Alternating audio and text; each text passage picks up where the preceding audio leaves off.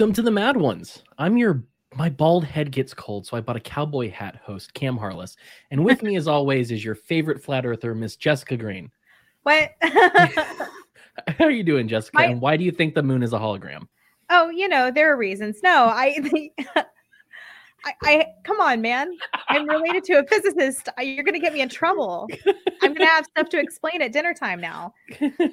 Oh man. oh, you gotta love it. Nope. All right. I'm excited. I'm excited about tonight. I, I, I, I think we're about to discuss some really interesting ideas. So I'm, Yeah, I'm eager. Let's go. eager, very eager. So, uh, before we get started, I do want to tell you that this show is 100% brought to you by fans and patrons. So, hit like, subscribe, share the show with your friends. We've done all sorts of topics, and you know, share them with someone that you think might gain something from them. Also, join our Patreon for the occasional early episode. We'll, we'll have Zoom hangouts, and uh, I'll be grateful. Jessica will be grateful, and we'll tell you that we're grateful. And I mean, what more could you ask for? Uh, you can also grab a shirt, a mug, or a tank top, which is the preferred shirt of the Mad Ones, over at wearethemadones.com slash store. And you can show off our logo anywhere you go. But let's get to the the, the meat and potatoes, as it were. Uh, joining tonight is the host of A Neighbor's Choice. He's a seed oil disrespecter, a fan of physics, a marketer of mimetic theory, and a proponent of Jesus' personhood revolution, Mr. David Gorons- I can't speak. I'm so sorry. Well, so so glad to be with you guys. Thanks for having me. Thank you for being here. And before the I show, I just realized that we're we're just down the road from each other, Cam. That's so great to know that. Won't you be my neighbor, huh? Right. I mean, I I, I didn't expect because I'd seen you at an event, I think in Tampa, and it, and I was like, so when I saw your picture on Twitter, I was like, I've met this guy. I know I've been in the same room with this person before. And he, you asked me where I live, and I I, I told you the specific city, which I'm, I'm not going to tell everyone. Um, uh, but you're like, yeah, you're just down the road, so Yeah. that's cool. You know, maybe there are cool people around here after all. Yeah, yeah. And, and, and Jessica, where where do you hail from? Where are you from? I, I'm in the Metro Atlanta area. Okay. Yeah. So, you know, basically, I mean, we're within a stone's throw of each other with with cars. Yeah. within a car's throw of each other. And how's Atlanta doing? I like that show, Atlanta. That's a pretty surreal show. I like that FX show. You know, I do my best to stay on the outskirts of the city area for the most part. I uh I prefer it out in the country. And uh we're, you know, doing our best to avoid the sprawl as, you know, California, New York, and every other overpopulated place is kind of pouring into our area. The locals are fleeing and and and trying to get out to the country. So We need to have some kind of way of debugging these folks that come over to these uh, failing states so that they can get debugged and ready to go for with a proper mind and a proper meal. You know. So I was told a lot of the people who come, especially from LA and New York, they don't want to lose their street cred as an LA or New York person. So they refuse to get their licenses changed over to Georgia licenses for as Mm. long as they possibly can, which, you know, kind of keeps them out, of the voter pool. And I'm sort of cool with that. I think that's a, You know, so they're like they're like LA people living in exile Yeah, amongst the yeah. heathens and the savages, right? That's what I'm sure, I'm sure there's some who see it that way for sure. Yeah. yeah. Savage Atlantans with their chicken chicken bones all over the ground. I I try to warn them when they come in that you might see chicken bones. There are a lot of chicken bones. I don't. I wasn't making it up. Are they doing hexes or something with them? No, no. I think people just. Um, it's something I I came from Florida originally, so when I moved up to Atlanta, I just noticed like, hey, there's an awful lot of like bones on the sidewalk, and it's just something that it seems to be unique to the city of Atlanta that people eat their chicken and throw the bones aside and Mm. um i told my friend who came from la that she would see that and that's how she would know she was in atlanta she sent me a picture of a bone her first bone that she saw and she's like i thought you were making that up and i Mm. was like why how how or why would i come up with that story Oh, so my goodness. Wow. You know what's you know what's also happens to be unique to Georgia is um every now and then they find like it, this, last time it happened was two years ago where the um what river is it the Chattahoochee River mhm, um mhm. they find uh decapitated goat bodies oh that's found pretty cool. 200 like what Santeria is this that might have something to do with texas i can't speak to Well, you guys are doing a perfect um, transition for our topic today about sacrifice. A lovely topic there. yeah, let's talk about goats. I was thinking about that. I was like, man, you know, Atlanta may have chicken bones everywhere, but LA probably's got human bones just sitting on the sidewalk everywhere with everything declining so rapidly as it's been, huh? Goodness. Might be, might be. And and, and of course, you know, uh intravenous needles. Mm. Oh, that yeah, that too. Yeah. I'm, like, I'm less somehow I'm less um offended by the idea of the needles. Like I'm I'm desensitized to that imagery, but the idea of the bones is much more like, oh, I don't know why. Goat bodies is just yeah incredible. Yeah. Though. That's like 200. Yep.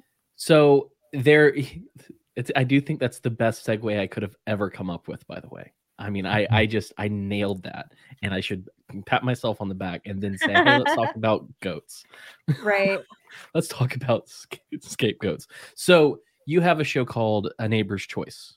Tell right. can you tell us about what you do and and yeah, we do a uh, it's a live old school FM AM radio show that we do feature um, online as well as a podcast and a live stream. But our primary focus is doing the radio medium justice because it's a totally underutilized, underappreciated uh, medium to use, you know, to tell interesting stories in a live way.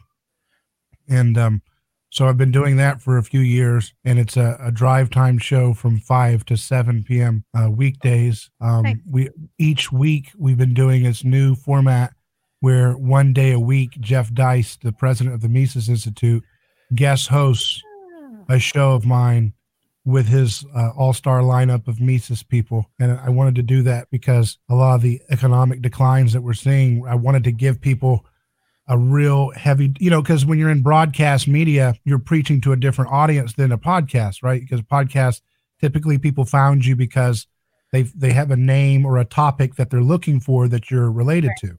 But when you're doing broadcasts, you don't know who you're going to catch. It's like you're casting out a big net and you're going to get people who don't know anything about Joe Rogan or who that is or whatever. So it's a whole new world out there. I thought, you know, now with the economic decline and everything, let's give a broadcast mainstream normie audience a heavy dose of economic uh, education each week with Jeff Deist and his friends. So that's been a really great thing to see that.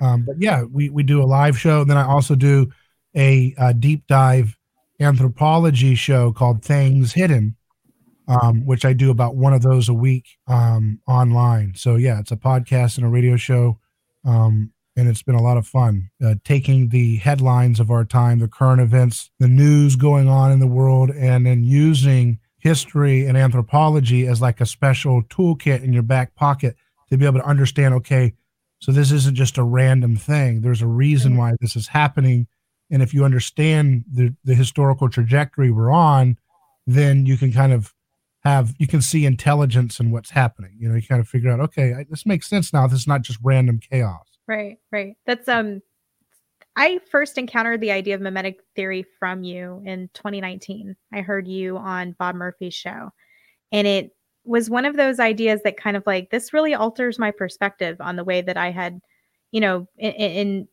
read a lot of you know you have to contextualize the Bible when you read it, but it's so much more than just contextualization. It's like intent is also what is the intent of the Bible. And I had never been exposed to an idea like that before. Um, the idea of mimetic theory coming from Rene Girard. You recommended a CBC interview by Rene Girard. I forget the host name. I'm so sorry to him that I forgot David him. David Cayley. Yeah. Thank you. He did such a great job, and it's not fair to forget him in this moment. But um, that interview, I recommend everybody to watch if anything that we're going to talk about might seem a little bit like I've never heard these terms before.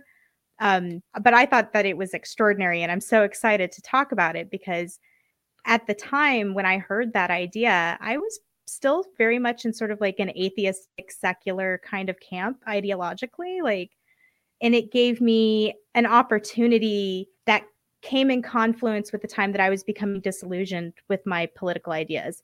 Like right at the exact moment, it was like a lightning bolt mm-hmm. struck me with that. And I was like, this is so interesting. And I'm it's surreal to be able to, this is many years on now from 2019, believe it or not. We've progressed in time and i'm actually able to talk to you about these ideas and i wanted you to know how like truly excited i am about that well thank you yeah it's a it's a big transformative thing for me you know when i was um when i discovered ron paul uh, and i accepted capitalism into my heart many years ago and uh, in uh, 2007 in that original campaign that was a big moment for me because at the time they had these ideas that we weren't allowed to know about like the federal reserve and national ID and all these things. He was talking about globalism before anybody was talking about it. I mean, Pat Buchanan and all that, but that was before my time. Uh, and so Ron Paul wakes me up to this. And then the next big wake up moment I had was Rene Girard, you know? So it's something about these people with, uh, two first names as a name, you know, that seem to come in and you're always around the same age, like that guru age. And it happens like every 10 years or something. I don't know who the next guru is. I just interviewed a guy that I've been getting to know for some time, a little bit in recent years. He's 86. His name's Dr. Ray Peat, also two first names. And he has a revolutionary approach about seed oils. I'm like, maybe that's the next moment. So it's Ron Paul, then Rene Girard, then Ray Peat. I don't know. But you know, you just look at rhythms in your life and try to make sense of it all. But yeah, I mean, Rene Girard um, revolutionized my uh, perspective in a lot of ways because I, I always felt like, um, you know, the way in which Christianity is talked about within a lot of Christian circles is kind of like a disembodied, just another deity. Like you're supposed to figure out, all right, tell me who the God is. Okay, you've made a case that it's this guy, not that one. Okay. And who do I say my prayers to at night? Okay, that one. Okay. And so you mm-hmm. just kind of like, all right, it's Jesus. All right, I'll take that one. Sounds like that's the big, uh, best option I've been persuaded to uh, assent mentally to. Right. And that ends up being how Christianity is presented in a lot of ways. I don't think it's necessarily at all what Jesus had in mind. Um, and there's a lot of ways to look at this, but one way to think about it is, um, you know, Jesus changed the world whether you believe in him or not. He's saving you in sense of you all. He's saving you all, the world, whether you believe certain things about him or not. Right. And the way in which Jesus has been taught in a popular sense in America at least has been almost in a metaphor I've used is like or analogy is like telling uh, young black children that the only way in which they can receive the benefits of Martin Luther King's impact in their life is if they believe he existed and they believe he did certain things and then and only then can you experience the impact and the reality that he left in, in history. That's ridiculous. Mm. that's, how, that's how jesus is taught. But we know that whether you know about martin luther king or not you get to drink at the same water fountain. There is no segregation at the water fountain right? You don't have to believe something to participate in the reality of it. You see what i mean? And that and, and so that's yeah. the way that's the way jesus has been introduced to people. Like he's this little private experience kind of thing that you believe this certain thing and then you try really hard and you and different traditions have different rituals that you must do. And i'm not against all that per se but the way in which he's explained it just feels like you've got a collection of of uh, superhero characters like avengers and those are different gods and you pick the one that seems to you know fit with you the best um, and then you just take a leap of faith and then you compartmentalize your faith away from everything else. It's such totally opposite. It's a Gnostic kind of different religion, you know? Gnosticism is a, a huge issue in mainstream Christianity. And it's something I've talked about on this show, I think. Um, if not, I need to do a full episode on on that somewhat because it's there so many different points in the way we talk about Jesus and theology and ourselves, our own anthropology is based on Gnosticism or even just ancient Greek Platonic ideas that are mm-hmm. not Jewish or Christian. And so it's it's it's wild to me that we've gotten to that place and how it's the same fights. Like I, I don't know if you have paid too much attention to um, social media and particularly TikTok. It's going wild on TikTok. Um, but the um, Hebrew roots, the Judaizers, as they were back in the back in history, are back and are telling Christians that they can't be Christians unless they follow the Mosaic law. And it's like, mm-hmm. how are we in this day and age still fighting the same fights that Paul fought? Mm-hmm. Well, that goes to the um the the the way you know this kind of jumping ahead of the story, I guess, if we're going to talk about mimetic theory, but this the way that groups, you know, the human beings, we want to be a part of tribes, we we have our identity right. in tribes and and people feel the need to want to have a tangible objectification of god or and, and that god could be the ultimate good that that's mm-hmm. the covid cult has their own objective rituals and things that they can they can say this is what it means to be a good citizen and if you don't right, do right. these things that you're you're on the out group and i think this problem exists in everything including in Jesus's uh, church is that you get this desire to say, you know, I don't like this imitation of Jesus thing. I'd rather fence this off so that I can feel safe psychologically that my tribe is superior, and then I can keep my sense of self intact by coming together and mutually purging and excluding people who violate those certain kind of fencing dogmas that I've put around my team. And that is like a shortcut to that transcendent feeling of oneness that uh, a group and a religion provides. I mean, that's what the word religion means. It means to bind together, right? What what mm-hmm. binds us together? Religions are just the foundation of culture itself. So that's why everything you do has a religion to it. If you like Star Wars, it becomes a religion. If you like skateboarding, it's a religion. If you like fishing, if you like country music, different, and in every within each group, there's constant schisms where people are breaking away from that group and saying, no, we are the pure truth and that is the garbage. And then they schism right. and they break, and it's just continual schism.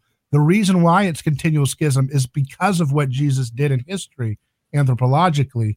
He destroyed the unanimity of, of culture. He, he destroyed our ability to bind together in a transcendent oneness that uh, would truly make people feel united and whole and and kind of cathartically relieved of their uh, of their tensions. And so, because Jesus destroyed the the pagan sacred, uh, because he destroyed the Rene Girard says that religion is the placenta of human beings. That's how we came to be, and and we didn't we don't want to accept that. We want to think religion is kind of like this weird thing that we kind of picked up along the way to to kind of deal with our imagine, imagination and our desire for play and this kind of extra stuff that we added on whenever the thunderbolts came oh let's gather around the fire and tell a good story together that's yeah. the way modern anthropology and our modern um, myth that we inherit as modernists we kind of think of religion like that kind of a bad habit that has some utility if we want to be nice like a jordan peterson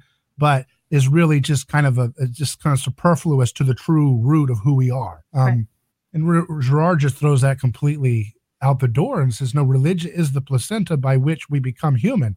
And he, he would go so far as to say that religion is how we became human. It's how we completed our harmonization is, is through stumbling into this uh, pattern of sacrificial or uh, kind of a collective lynching of a right. common uh, threat that somehow has a, a marker of difference that stands out from the rest of us in an arbitrary way be- because I came to Christianity from a secular point of view, the problem of violence within the context of religion is something that is really important to me. And it's something that I spend a lot of time thinking about.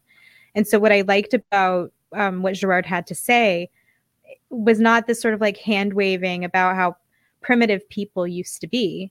And that's why there was violence then, and there's not violence now, or there's less violence now and instead, he actually does a sort of like what I believe to be an honest look at the, at the human condition and addresses there's sort of like an inherent violence in our condition that mm. takes takes its toll, takes its cycle. And um, I was hoping perhaps, you know, as someone who explores this theory and idea quite a bit over the course of many years and many podcasts, you could maybe enlighten me a little more to these ideas yeah, yeah, like if we a primer for those who've for the uninitiated would be nice. Yeah. Well, right, just to right. address that one thing, you what you were saying about the primitive thing is true because when Girard was looking at anthropology, he's looking at first at at 19th century anthropologists whose bias at the time would be to do just that to say, oh, there was the primitive superstitious stuff, and now we're separate from that in our modern world. Um, mm-hmm. And now, and then, but when he comes into academia in the 20th century, it's going the opposite way, you know, where it's now Rousseauian, the noble savage, everything's perfect in its state of nature. And now we and our institutions in Christianity and all the things that come with that have kind of corrupted the the pure human being, right? And so so there's a bias to say everything's bad, uh, you know, from the Western institutions and patriarchy and Christianity and all these capitalism and colonialism, all these little things that get added on. But um, but yeah, it's it's the accurate thing I think would be to say that yes, that that human tendency to sin, the the systemic sin of society, has been with us since the beginning, and it's still with us, although it hides itself in a, in a more creative way now, right? And Right. so yeah, but you got to start with the foundations of mimetic theory to build to that. I don't know how far you want to go with that because you could spend many podcasts on just the first part of mimetic theory about human desire. So how far do you want to go with that part versus the scapegoating part? People people in my political podcast friends want to go to the scapegoating really fast. You know, the mimetic stuff is more, you know, maybe, maybe we can do this more than once and hit it in different parts. Maybe you'd Yeah. be interested in, in hitting it again later. Uh, but I, I I do think you know let, let's let's hit the the basics. And if we don't Yeah. hit scapegoating, I'll just re I'll just rename. No, I won't rename the episode. I'll just be even more clever with the next one. yeah, sure. Yeah. I just I just broke my mug while you were Uh-oh. that. Oh, I'm And- so sorry. Oh my goodness. Oh no. That's a, a blood cannot- sacrifice to the Yeah, pod- thank you for podcasting doing that. gods. That was a good show and tell visual for what we're doing. What Right. on earth? All right. All right. so yeah, There let's So let's There will be Cam blood, huh? bleeds- so while Cam bleeds, um, maybe we can get like I guess the, the the primer for the uninitiated, as he was saying about the the basics of what what is mimetic theory. Somebody wandering and hearing that term, not knowing. Oh, I, I do believe he is frozen. It's usually me that's frozen, so Uh-oh. Hooray for me. Oh, are you There there? Hi. Yeah. so uh, let's try this again. So mimetic theory is uh, a theory created by Rene Girard. He he passed away in 2015. His last known post in academia was at Stanford, where he was most known in America. Uh, but he was born in France. Uh, he had a background in, as a historian. He came to America and spent most of his academic career in America at various universities, John Hopkins University, um, and uh, but he landed at Stanford, and he he was kind of a throwback to uh, an older kind of theorist where you try to create a grand unified theory to explain multiple disciplines and multiple facts, and he Like was Hegel? doing that. Was that Is it, it kind of Hegelian? yeah, like, yeah, way? like the old school where you kind of give a grand unified theory. When at the time he's doing this, though, you know, it was in vogue to be very much, you know, deconstruction and you know granular and you know, you know, going into uh, what does the text reveal about the the reader and all this. But he's saying, okay, what are the patterns? And he first starts off with literature. He's looking at the grand uh, best works of Western literature, novels. He looks at the plays of Shakespeare. He looks at uh, Cervantes. He looks at all these different pieces and he sees a common triangular structure to uh, conflict in these different great dramas. And he says, well, what maybe they're maybe these great authors that we we carry on through the ages are great because they all stumble upon a a secret of human nature uh, that really hits us at our core and causes us to kind of be shaken and and Right. and and change our perspective. And so he looks at that common pattern by looking at the characters and the way they do, and he notices that it's kind of a triangular pattern that human beings that these novels show they desire not things uh, because of their own objective or uh, truly original want for such things. They desire things because other people around them are desiring them. So they're copying their desires. That's where we get the word mimetic. Now, mimetic in popular Twitter world becomes mixed up with that word meme, meme theory, and mimetic Yeah. warfare, which is a different topic. I mean, there are some corollary overlap thoughts there, but it's really a different thing. Um, but mimetic comes from that mimesis, and he wanted to use the word mimesis instead of imitation because he wanted to show that it wasn't just rote imitation like we think of, like monkey see, monkey do. You know, you stick Right. your tongue at somebody, they stick their tongue back at you. That kind of is what imitation is typically uh, thought of. So he uses the word, the classical word mimesis, to indicate desiring what we we assume other people are trying to desire or acquire, right? And and the reason why we desire those things is because our brains we are hypermimetic. We see mirror neurons showing evidence for this that when they watch these uh, the subject in the lab and they perceive somebody else having pain in their knee that the same neural pathway lights up in the person observing the pain in the knee as if it's happening to them. So we have this kind of mirror neuron component that Girard later on in his career discovered to to add evidence to his case.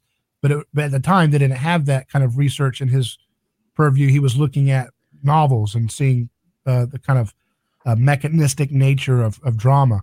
So we see this all the time. The classic example every mimetic theorist will give you uh, in explaining this is like watching, you know, children in a in a uh, toddlers in a in a uh, playroom, and there's a, an assortment of toys, and and one kid picks up one toy, you know, and he was playing with it, kind of lackadaisical, doesn't really care about it, and then the other child wants that toy, right? Uh, mm-hmm. And and he goes to grab that toy, but the first child didn't really care about the toy, but now he sees his neighbor really wants it. So now he really wants it back. And so he's going to pull it harder. And then you're stuck in that constant rivalry of who's going to get this object. So there's nothing intrinsic about that toy per se that makes it um, desirable. It's the fact that the model is is enjoying it. That the child says, "Well, if they like it, I should like it." Um, right. And that's where that's the truth of of all of your desires, pretty much. I mean, mm-hmm. Would say at the needs level uh, for things like surviving, uh, you know, mating, surviving the, the, thunderstorms. You don't need to imitate someone to get out of the way from rain. You just kind of go. Uh, right. You know, food. You don't need to imitate, but you just eat. Um, of course, mimetic things get layered onto that, right? We get into diets and fashion. So so there's a basic need, and then we add these mimetic wants on top of that, uh, where we get into epidemics of eating disorders like um, um, bulimia, right, or things like that, where we're competing for these these uh, um, statuses based on diet as a symbol. Right. And, and religions use diet as a mimetic kind of policing measure of you know this is who we are and this is who our identity is um and that's one of the reasons why governments do that too by the way because they come from religion um, but mm-hmm. uh, so going back to mimetic theory, uh, at the base level, it's this idea that that our desires are from outside of us, and that in truth, our self is not really distinct in and of ourselves. It's rather we have multiple selves in relationship with the people we know around us. So there's not just David. There's David in relationship to this person, David in relationship to that person, and that mm-hmm. is really where kind of your your interdividuality is developed. You know, your sense of self is basically an amalgamation of all these different relationships that you kind of accumulate in your life and you kind of create your own kind of narrative to tie it all together to make sense right. of who you are and differentiate yourself from others um, but that that line is very much intermingled really and this is an affront for people who are you know modernists because we truly believe in being a special snowflake, you know, and, and, and that whatever you want to do is is truly good and you follow the the heart the follow the dreams of your heart um and you know that's you can't go wrong when you're just true to thyself. Well you know who who are you you know? Um and how do you know that what you want is truly good for you rather than are you trying to keep up with people around you? So it's keeping up with the joneses. This uh, the bible condemns this uh mimetic desire when it goes in a negative way. The 10th mm-hmm. commandment says, Thou shalt not covet thy neighbor's this, that, or anything else. But the emphasis is on the neighbor, right? It's not on, it's, it's really, it just kind of basically says, etc., belonging to the neighbor. So, the, so the, the neighbor really is what you're desiring. Um, mm-hmm. And really, if you want to get to more, more of a metaphysical layer to it, it's a desire to be one with your neighbor.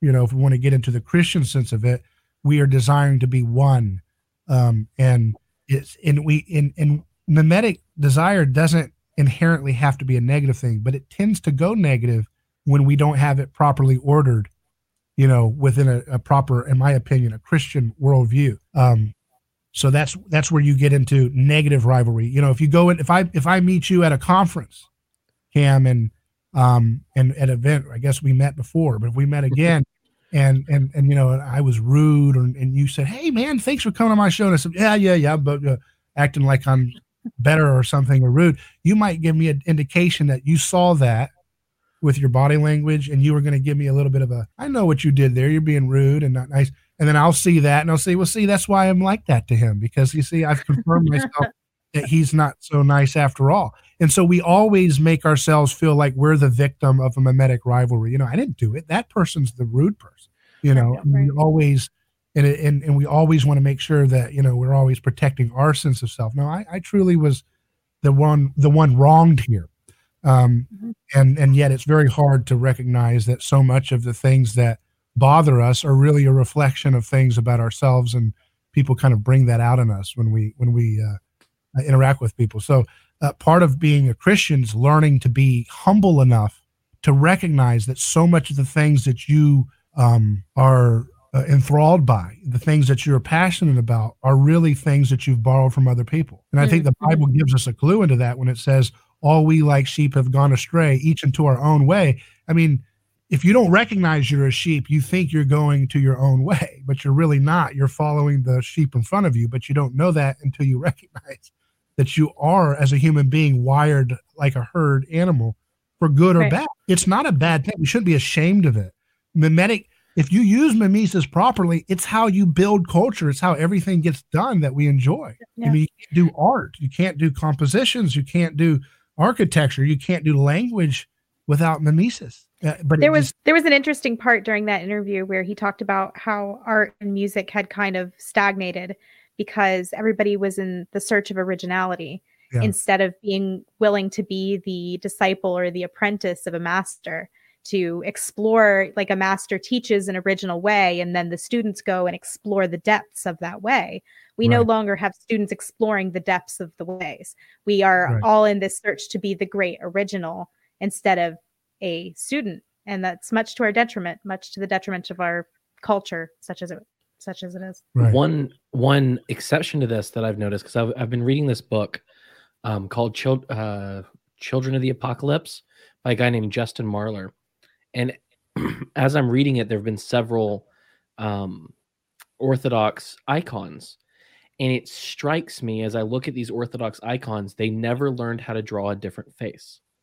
And so I'm not saying that in a bad way, but what I'm saying is there seems to be throughout the centuries a respect for the master insofar mm-hmm. as you can look at any Orthodox icon and it looks exactly almost exactly the same mm-hmm. in composition as the one before it. So that is that is a fascinating exception to that rule, and I, I thought Jessica might appreciate that. I I do.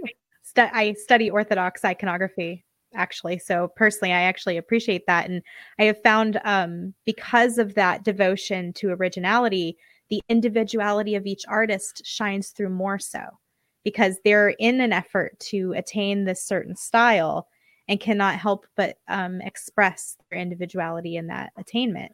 And so I think that that is an interesting exception um, that I had maybe not thought of. Thank you, Cam. yeah, I was just yeah. I was sitting there reading it and I was like, these faces all look the same. It's so interesting. How do they look the yeah. same from literal, you know, the first century to today? Mm-hmm. Mm-hmm. How is that mm-hmm. possible? And so they, I didn't know that would be something to bring up, but there you go. Here's my yeah. two cents. well, that's a that's a you know the the kids on Twitter call that Lindy, right? Where you're supposed to there's something that has passed the the uh, smell test of history and still keeps itself going, right? And that, that that was because that was an era where that craft was developed and that tradition has been respected um, before we get into the lie of modernism, you know, where we believe that we are self-created beings that are just, you know, we just are, are just true true um, founts of desire that should be fully realized in order to find our true bliss. And it's a total lie. And that's why marriages and families and our our churches and everything's falling apart because you know we're, we're so hungry to be original that we're not willing to just imitate jesus. So mm-hmm. yeah. i've tried to approach people to say you know when i do my show it's not on a religious station. It's not a religious show. But i try to bring jesus with new eyes into the context of current events to let people see, like, look, you've got the, the, the things that Jesus does in the Gospels, uh, the things he does, the, the the the sermons on the mount, those are those are not like disconnected from his passion. Okay, his death, burial, and resurrection. Right. That is a survival guide for what you will have to do to survive once what he does on the cross is complete. He's giving right. you a blueprint for how you're going to have to function without having absolute chaos um, brought onto your society once he reveals the scapegoat mechanism that he does on the cross. Uh, and so it's not it's not just a cute little saying that's just tacked on to the beginning and then there's this terrible story and they don't want to talk about this but they you know everybody in the liberal order wants to talk about the first part all the things about being nice and things like that and they but but the, you can't separate the two you know mm-hmm. it's because the scapegoat mechanism has been destroyed on the cross that you have to uh, really sink or swim in history or else you're going to be dissolved you know that's why he said i've come to bring um, peace, but not as the world gives it, right? The peace of the world is founded on a lie, it's founded on murder, it's founded on accusation. And he destroyed that. And and and and progressively through history, this is the most fascinating, one of the most fascinating things about the Girardian work. And I know I'm skipping ahead because I started the foundation and now we're doing some of the more advanced parts of the theory, but it's right. so important for our time to get this stuff out there. Um, is that he you know, he he recognized something about text as a kind. They're like on a trajectory, and media works as a way of kind of like revealing the victims in history. You know. Mm, mm-hmm. And, and it's so important for us to see that now because we can use media intentionally to give a voice to the victim without keeping the cycle of mimetic rivalry going and accusations and and point finger pointing. Like we can use media in a way that actually is healing and restorative and in keeping of yeah. how the gospel texts themselves function, right? Because the gospel texts are a piece of technology. And which societies get them are able to use that technology for great advantage. And sometimes they use it for bad things, right? Because the gospel technology allows you to step aside from our primitive origins of scapegoating and look for other solutions to tensions and problems that arise in society. And that's why cultures that are steeped with the gospel longer than others comparatively sometimes can have technological advantages which are then used to exploit other people, right? Because they're they're they've tasted of the technology of the gospel and they're not willing to fully repent as a society and embrace the true message of the gospel, but rather would use some of the revealed knowledge in the text in a way that gives them an advantage to persecute other people. Um, that's something that humans have been wrestling with all along through history, and we continue to wrestle with it to this day. You know, I mean, that's one of the reasons why America feels this need to go around and occupy all these countries like Afghanistan and and, right. and Ukraine and and teach them their version of the gospel. You know, where you know we're going to put uh, George Floyd murals in Kabul. Like, what the heck is that?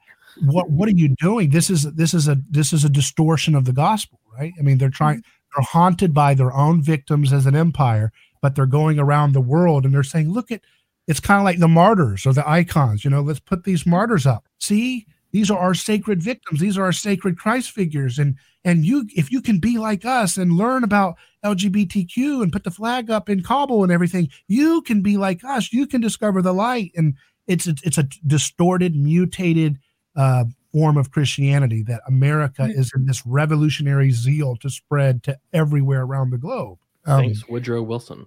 Yeah. I, I think that was one of the most compelling parts of the mimetic theory um, that I got exposed to during that interview, at least.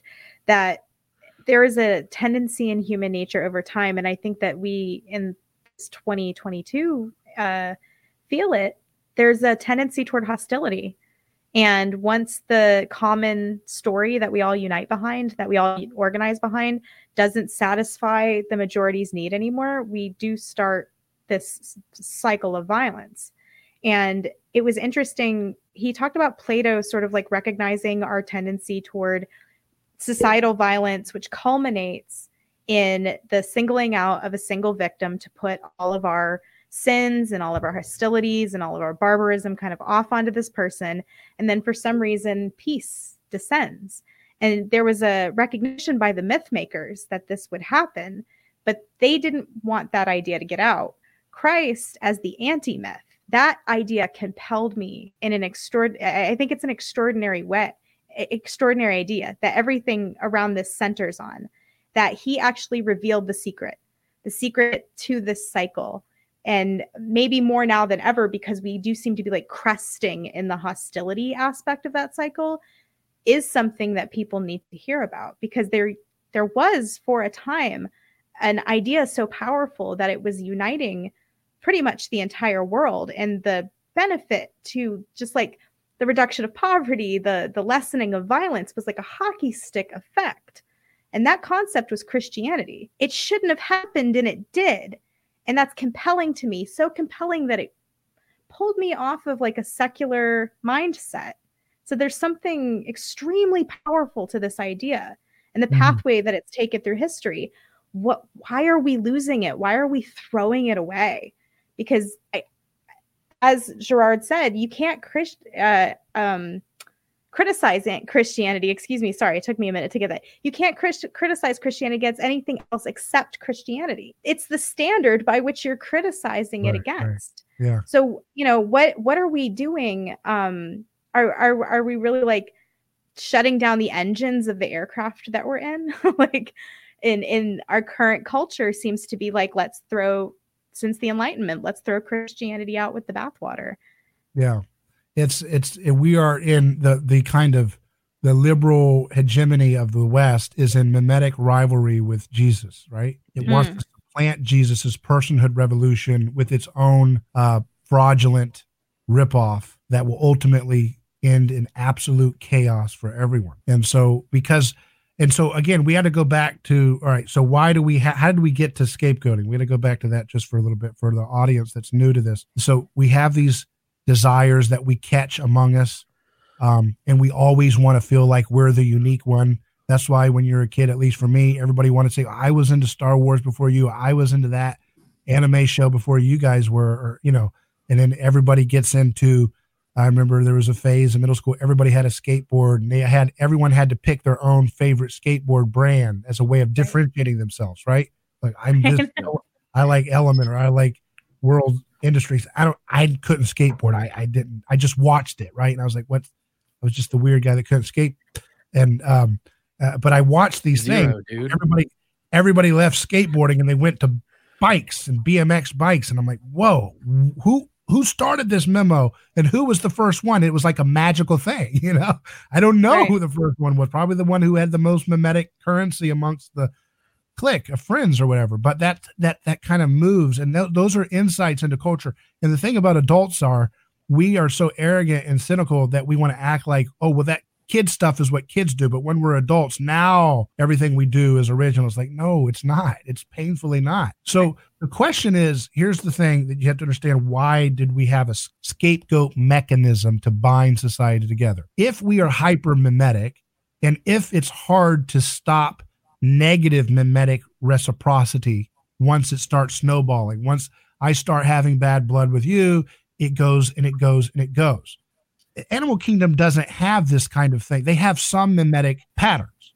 but like an alpha wolf and his competitor, when they fight for dominance over the pack, when the one loses, they bear, you know, they surrender their neck, and usually the alpha wolf or whoever won will not take the final strike. You know, there's a there's a dominance and submission. Yeah. I lost. You've got it. Okay, we're good. Okay, but that's not how humans are. That when humans have conflict, I kill your friend, you come back and kill my family. Whoever survives from that massacre comes and gets the community together, and we go and we go on a on a William Wallace esque, you know, Braveheart, let's kick some ass campaign, and it goes back, back and forth, back and forth, back and forth. And, to, so the question is, it's like, how are we still here, mm-hmm. right? You know, how did right. how, if we because how do we like stop that from going out of control what's the circuit breaker that shuts that whole insanity of of mimetic violence what contains that right and so you know you have to think about okay if everybody's pointing fingers at everybody else uh, in a time of bad blood you know because if, if you have a if you have an antisocial attitude you can mimetically spread that around your community if you have mm-hmm. a paranoid um aggressive tone and attitude that can spread around the community. So as that spreads like a disease, and it's so easy to talk about this now if we've all lived through coronavirus, by the way. You know, this right. is almost, yeah. I felt really confused about the corona thing because I was like, I used to explain this mimetic theory like I was talking about this esoteric thing. You had to deeply go back in history. Now you just look around you and it's so pat. It's like Rene Girard wrote the script, you know, like they God gave him the script. Write the next dramatic issues and try to explain and try to yeah. explain. because it's like I can't. It's almost like not even a theory now. It's like you just see it and we're in it. Um, but you know, as people have conflict, if you're if you're if you're imitating your neighbor's aggressive energy and finger pointing, it, you know, you can imagine how it could be easy for that imitational pattern to kind of consolidate around a common threat, right? And you can Right. see this happen in various ways. I give the example of like I'm in high school and you see there's a table and there's a conflict and you know somebody starts pushing somebody else usually over a girl or something like that or maybe someone transferred from a rival school that has a conflict with you know football or something you know this is my territory this is your territory now you're in my territory get out you know and so there's a Sure. conflict that brews and it starts as a local event but before you know it if you're in a certain situation all the tables and chairs are flying everywhere you might see that on some of those videos that go viral in golden corral or mcdonald's you know things start flying everywhere right Yeah. so- Yeah. how did this happen? It's like a contagion of aggression. And you can feel it. If you ever walk in front of a fight breaking out, your adrenaline goes up. That's probably your mirror neurons or something. You know, you know, you're becoming mimetically drawn into that state of what it's like for the two combatants. You're you're becoming because their adrenaline's up, you know, and their aggressive energy's up, and their uh, heightened awareness and quick reflex. The closer, if you stand, no one does this, but if you were to stand in front of a very brutal fight as close as you possibly can, you would feel the draw, you know, of being pulled into that energy, you know. Yeah. Um, so you can imagine, like in a, in an archaic situation, when especially when times are rough, if there's scarcity, if there's a famine, if there's a plague or whatever, that you can imagine that tensions start to brew between two people, and eventually, you know, maybe the rest of the community starts to join one side of that conflict, and Right. and they go after that threat, and they purge that person, and say, yeah, that person was a monster, that person was a, a trickster, uh, a demon from another tribe coming to trick us and take our women, something like that. That you know becomes like an accusation that everybody kind of agrees, yeah, that's why that person was different. And the question Right. is like, so so it can start as a conflict between two, and everybody joins that side, or it can kind of start like this person is just different. Like we're walking around, and that person, hey, you know, that person looks different. They're uh, too pretty. They're too ugly. Uh, they have a deformity. And and and so here's a clue, like you were talking about, what's revealed in mythology is a lot of mythological gods have uh, uh, handicaps or disab- disabilities. You know, Oedipus Rex had a a problem with his foot, right? Mhm, Um, mhm, mhm. That's where you get the name. Um, Hephaestus, and- what's that? Hephaestus, or or Vulcan Right. had a, a, a janky foot. or Cyclops with the eye, you know. And then you, you ever see you ever you know you get those Drudge Report stories where a goat is born with one eye in, in some small village in a country, you know, and they parade the thing around and they say they worship it as a god, but it would live for a few hours, a pig or a goat or something. It still happens to this day. Mhm, What about that guy? Like I remember when I was watching, I don't know if it was like Ripley's Believe It or Not or Guinness World Records or whatever. It's one of those, you know, kind of crappy shows from when I was a kid. And there was a boy that was born with a tail Mm-hmm. Oh yeah. and he was worshipped. Mm-hmm. Uh, he they Mhm. thought he was the avatar of whichever the monkey god is in Mhm. Hinduism. Okay. Like how does that still happen? Right. Like that's wild. yeah. And you can see how vestiges of that remain even with like circus culture in the 1900s, you know, where people were the bearded woman, the, the, uh, the, uh, you know, these different things, and they become paraded around, and you have to go and pay money to see it. And there's pomp and circumstance, and there's Mhm. music, and there's lighting, and it, there's a little bit of that vestige of that sacred aura around people with differentiation markers that stand out, especially so, Mhm. right? And so, Yeah. um, ancient societies were really worried about sameness. They were really worried about people losing their sense of self because that's where runaway envy, runaway covetousness, runaway conflict brews, and you don't have a society. It's too much bad blood. And so ancient societies create these prohibitions to try to limit uh, moments of undifferentiation. So this is my property, that's yours. Don't go over it, right? Um, I always use the example you know, sometimes of Rand Paul and his neighbor, right? Allegedly, the conflict was over his yard clippings were like over one centimeter over the line, right? And that man was losing his mind that his sense of self, this is me, that's my property. You're Republican, I Democrat. You stay there, I stay. You're over my line. I'm feeling violated, right? That feeling of uh, undifferentiation drove that man to a maddening moment of violence, right? Where he wanted yeah. to, um, you know, violently um, uh, go after that sense of slight. So ancient societies, archaic societies are very worried about runaway sameness. So they pray, they create these differentiation markers, they create these different hierarchical structures in society to try to mediate those moments of runaway mimetic uh, aggression. But all of those are mediated through what happens originally as a spontaneous event, what you alluded to earlier of a, of a lynching of a common enemy, right? Earliest archaeological evidence seems to ju- suggest that cannibalism, ritual cannibalism, was a very prevalent thing amongst various society, right? And it's like a loved cannibalism. Yeah, I I have a, a, a fascination with it because it is so outside of my experience. Why did why would people do this? Because I feel natural revulsion to the idea of consuming the flesh of another human being.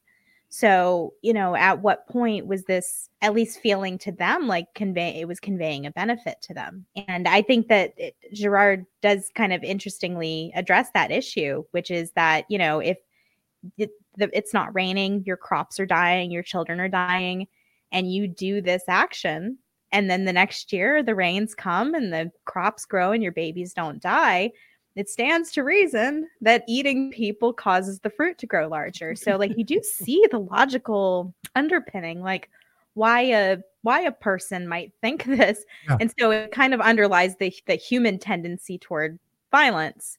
Um that's just like sort of like a secondary example of it. And and and think about cannibalism specifically uh, as a type of scapegoating, right? Because not all scapegoating and ritual purgings are going to be cannibalistic but that mm-hmm. is something at the very earliest stages we see a lot of that of, of this kind of more direct form of purging where or, or eating really consuming and right. you think about that's almost like a hyper mimetic state right you know you're competing with someone and you're competing with someone again remember the idea of mim- mimesis is oneness with the other you're literally going to consume the other to be them and yeah. i say it like if a society is plagued by uh, uh contagious sameness they're going to want to consume something that is seemingly other, right? So it's like an antidote. Like I'm sick with sameness. Let me devour that other. And if mm-hmm. I devour that other, we collectively are like cured from our pathological sameness. It's a right. weird looking, but it, but it kind of helps you see like why cannibalism. Now, and think about this too. Um, a lot of these uh, cannibal killers you hear about, you know, in these sensational stories that still mm-hmm. crop up to this day you ask them you you ever you ever look at them and they're always like uh they've got this sexual issue with cannibalism you know and they have this desire of possession of the other of consuming. And i want to i wanted to have them. I wanted to consume them. I wanted to be them. Mm-hmm. so it's this hyper mimesis to this violent grotesque uh, way right?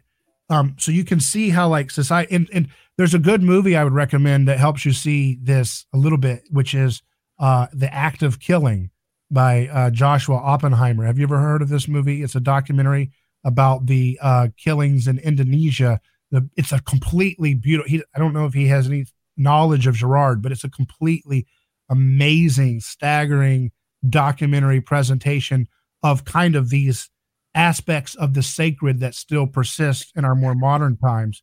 Because yeah. he goes this, he goes to these people in the 1960s there were these people in Indonesia that were in charge of the government that were going around and they were killing ethnic Chinese people and people accused of communism. And um, they went on all these different killing sprees and so forth, these paramilitary groups. And then those people who did those killings were now in power and they're old and retired. Mm-hmm. Mm-hmm. And so what this guy does is he goes to them and he says, Hey, can you recreate? Because they're kind of proud of what they did, of their exploits, because the reigning government order has told their stories as if they were heroic acts from their perspective. Right.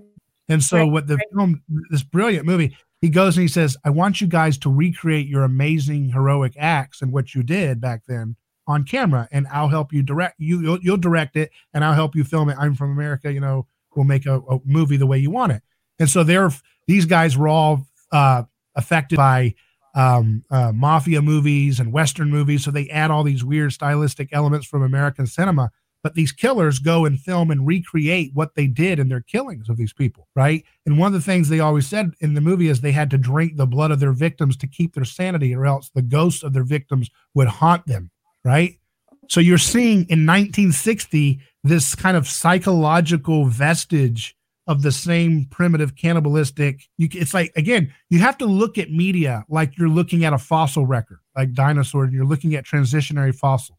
Yeah. Right? yeah. Because you're tracking, you're tracking how human beings like do their collective stuff and then make sense of it and they report on it in certain ways. And so film is in keeping in that same trajectory of historical texts of persecution and myth making that are mm. covering up victims the farther back in history you go. The closer you go to our time, because of how saturated we are with the gospel revealing the scapegoating violence, the more you'll see it deconstructed and haunting the people who do the scapegoating. So in the movie, I mean, I don't want to spoil it, but basically, the one of the people that actually comes, they just watch the film the filming of what they did exposes their conscience to what they did and they start to be like repulsed and literally nausea nauseous at to what they actually did once right. they have to perform it in art and and so you that's kind of what i'm talking about when i talk about the gospel technology is that we can perform the gospel using your show using whatever poetry you know whatever you do to express this kind of repentance that this guy like makes these people do kind of on accident you know because he's mm-hmm. trying to mm-hmm. document an event and it ends up like making them literally like vomit out their repent their their guilt and their shame um that, that that interestingly makes me think of those images you see of people who would um lynch black people in the 60s 30s to 60s i guess was the uh era this was happening in and a lot of these photos people will be smiling they're mm. standing mm. around a body that's hanging from a tree, which is, you know, unarguably a grotesque, horrible thing. And they're all smiling. And that uh, has always haunted me. Why are they smiling? Are they just monsters? You know, and people don't do things that they think are evil. They, they, whatever their justifications, they do think it is justified or else they wouldn't do it. And that's sort of like the secret to all of it is that they committing these vile actions, these vile acts of violence, in the belief that it is somehow going to bring peace to their community. It's going right. to make things better. Right. Yeah. Well, and one of the things that I remember hearing, I want to say it was from Elias when we talked to him, but was the fact that a lot of times our reasoning or justification comes after action. Like mm-hmm. a lot of times you are caught up in mass hysteria you are caught up in this this mob mentality. I I I happened to send this to you today, but uh, David, have you ever heard of the meowing nuns? Mm-mm. Oh, that's right. So so there so there were these nuns a long time ago who one of them started to meow like a cat and it spread to another nun who started also meowing like a cat yeah. and then the entire convent over time started meowing yeah. like a cat to the point that uh, a neighboring person like the, the i guess the feudal lord or something actually sent soldiers to tell them if you don't stop meowing as loudly as you are we're going to beat you. And so this is an actual like mass hysteria mass memetics are a thing even in ridiculous examples there's another example of um uh, a woman who started dancing literally from sunrise to sunset. And then at one point, up to 400 people were doing the same thing in the streets to her. So they had to mm. outlaw dancing, which I thought, is this why there are movies like uh, what's the movie with the dancing? Footloose. Footloose, where there are towns that outlaw dancing. Like mass hysteria and people copying and imitating others is very well documented. And I find mm-hmm. that little fun. I mean, COVID's a great example of this, and and I, I love that there was the counter memetics of removing the masks. But at this point, but I'm in we're in Florida, so I mean, like we had it better than most people. Um, but at the, at this at the same time, there are these universal human markers of this happening, and it's it's fascinating. So uh, keep going, keep talking. Yeah. I just I just wanted yeah. to throw the meowing it's, nuns it's, in there. It's very fast. I mean, I could talk about this stuff for days. I love it because the thing it's so it's so everywhere and it makes sense of so many disparate things. Like you're mentioning the lynchings. That was a big thing that impacted Girard too when he was coming to America. And he's like, "What in the world is going on with this recent these recent events?" And you look at some of those stories, and it's sick. But they they were taking tokens from the Yeah. body, right? Which is kind of again, you can see that trajectory back in time to cannibalism and to you know like trophies Right. and these things that like I've got a piece of this shared sacred victim, right? And Right. and why are we killing this person? They're caught up in mass hysteria. Usually it's an accusation, right? You did this, you you crossed a boundary of differentiation, remember? So that's our that this desire to be like, this is who we are. And this is my place in the hierarchy of society. And here we have Right. this pressure cooker of economic turmoil. And I'm very low on the totem pole, but at least I can kick this person below me, right? And if that Right. person comes up and and does something that or is accused of doing something that violates their order on the on the pecking order, right? Then then there will be kind of like a, a crisis of identity. Well, who am I? If if this person supplants me on the hierarchy, then I'm the lowest, and I will be the one who will be most likely to be systemically scapegoated on so many levels, right? So there's this kind of crisis of identity where people who are economically impoverished are going to be uh, prone to giving into this kind of low resolution, violent, sacred violence approach. And, and I always think of the irony of how horrible it is that, um, you know, people, there's stories of, of, of a black man and not the only, not just one, but being paraded around in a mock king ceremony in a parade before being viciously murdered. Right. And I Mhm. always think to myself, like, this is in America in the 1920s and so forth. It's like these people went to church. Did they hear the homily? Did they hear the reading of the gospel about Jesus being paraded as a king before he was murdered and sacrificed? Did that not ring a bell? You know, how it, it but again, looking back in hindsight, it's much easier for us to see these things, but it's much harder for us to see the sacrificial violence that persists in our own time, right? And Yeah, that's why my child, you know, these people are dying from these uh, vaccine injuries, right? Children. And and I just heard Peter McCullough, a doctor that I've had on the show multiple times. He said there's something weird going on. They call it mass formation because Mattias Desmet, you know, the psychologist that got popularized by Robert Malone going on Rogan and talking about it, and McCullough. Oh, okay. And Yeah. and so these they talked about mass formation psychology. I recently interviewed Mattias Desmet. He's a psychologist talking about a psychological component of what I was showing him in my interview is really rooted in what mimetic theory shows, right? So this is this is like this mass formation is a component of the scapegoat mechanism that Girard identified in anthropology. And um, that just shows there's multiple pathways to the mountain to get to the same conclusion, right? But and Mattias Desmet, by the way, really shared an agreement with me about how Jesus destroys the scapegoat mechanism. That'll be out soon on our show.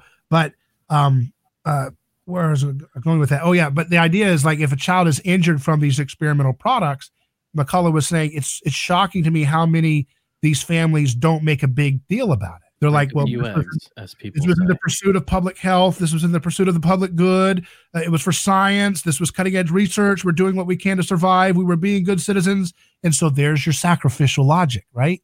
Yeah. Mhm. right? Like it, it had to be done. This is this is a horrible price that we had to pay, but we must go through with it because of what? This big other, this transcendent big other that we call public health or democracy or the science. This is a big other that functions in the same way that the gods functioned in our more older times, right? Um, Yeah.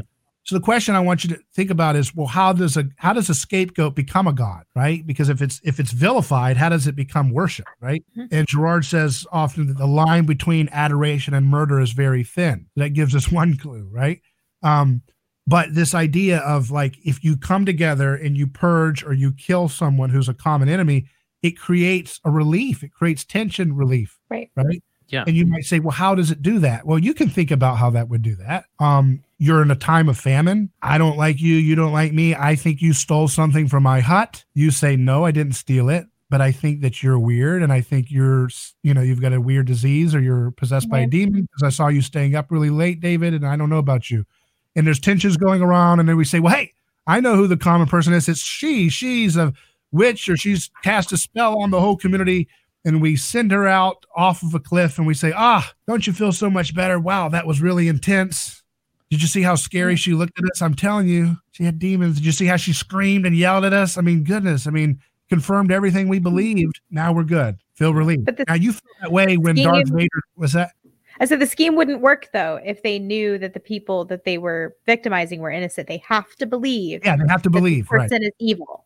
That's That's why the essential left to has to believe that Trump is the monster of all monsters for them to function, right? They Right. can't just believe he's just another politician. That would ruin their entire sense of purpose and identity. They have to believe he is a villain sent by Russia to destroy civilization and whatever, right? They have to believe in that Grinch to maintain their community. Yeah. Well, and, and not to They have to mention, they they also are um, very capable and often use this catharsis this perceived catharsis to control people in their feelings.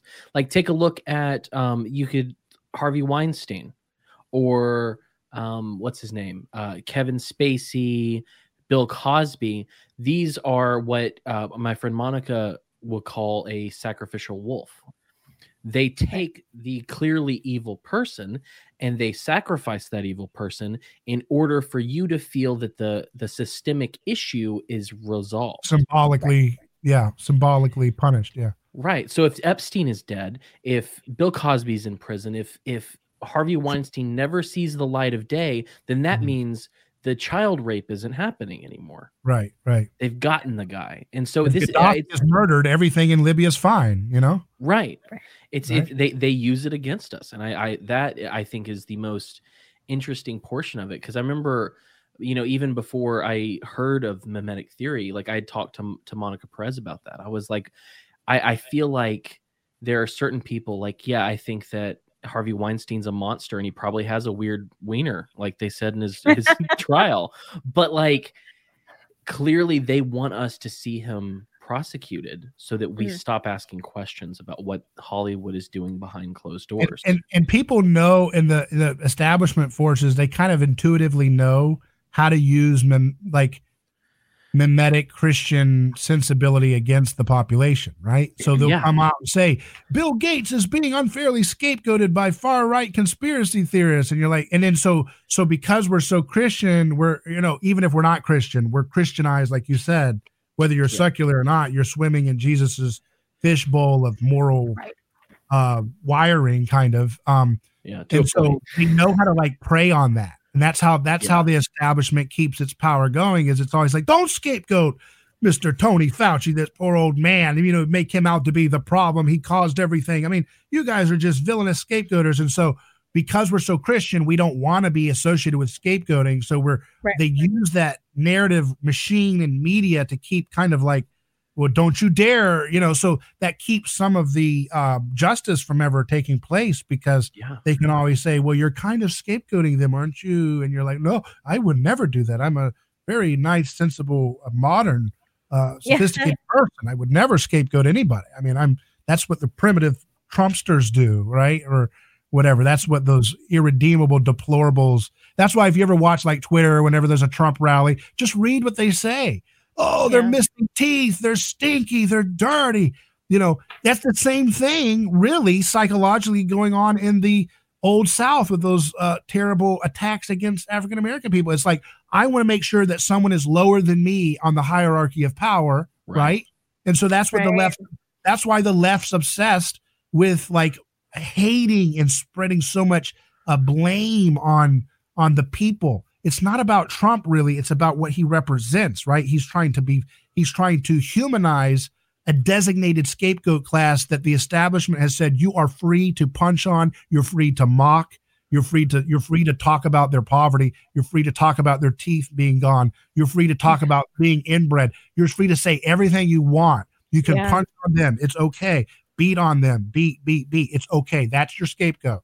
And then that class says, no, you guys are the criminals. No, you know, so that the the the Trump says, no, no, you guys are scapegoating. No, you guys are mm-hmm. doing this. And they're all kind there's always little bits of truth in a lot of this right? This is mimetic rivalry. You get in the midst of it and it looks like an undifferentiated mob of the same you know it's like looney tunes i say you know where they're fighting and then bugs bunny comes out and they're still fighting behind him and he's Yeah. like what is going on here? It's just mindless you know undifferentiated violence. I mean looney tunes is way more rigorous philosophically than most of the stuff you'll learn in philosophy class at, at your local university today. Uh, just watch it and enjoy with mimetic theory in the mind. But uh, yeah, I mean, it's it's. Uh, I don't know where we were going with that, but um, well, I think I will they do that say with Christian- you're. Go ahead. No, I was just gonna say I will say that your example of the old South and black people is particularly apt because I think that they did scapegoat black people because they were mad at the federal government. They were mad at the North for what the North did to them, for what what poverty they put them through with um, you know carpetbagging, with reconstruction, with all of these things. And I think that if you look at the historical record, I I don't think I I think that uh, black people were scapegoats and Mhm. in a big way. mhm. So that's fascinating to me. I appreciate And- you and- bringing that up. and and and you can you can look. That's why to understand the left, you have to understand that they get their power by. And again, I, I we keep skipping ahead because we haven't really explained to the audience how Christianity precisely makes power what it is. But um, Right. um, if you um, if you look at what left's doing, they're basically getting their power from what I call like martyrs energy, you know, because they come along the side of historical injustices and victims, and they say, "Look at this," and so they're taking the kind of it's a kind of cruciform power. It's a they're Yeah. taking the cross and they're wielding it for political power. Girard Yeah. calls it victimism, where you use the concern for victims to gain power and status and influence, right? The left does that better than the right every day, most of the days. They just do it better. Um, uh, it's a cruciform perversion as well because i mean look look at revelation. If you read into revelation you see this this image that john sees of that there's the seals that need to be opened. And in those seals the only person who can open them is the strongest among them. And so he, he hears here comes the lion of the tribe of judah.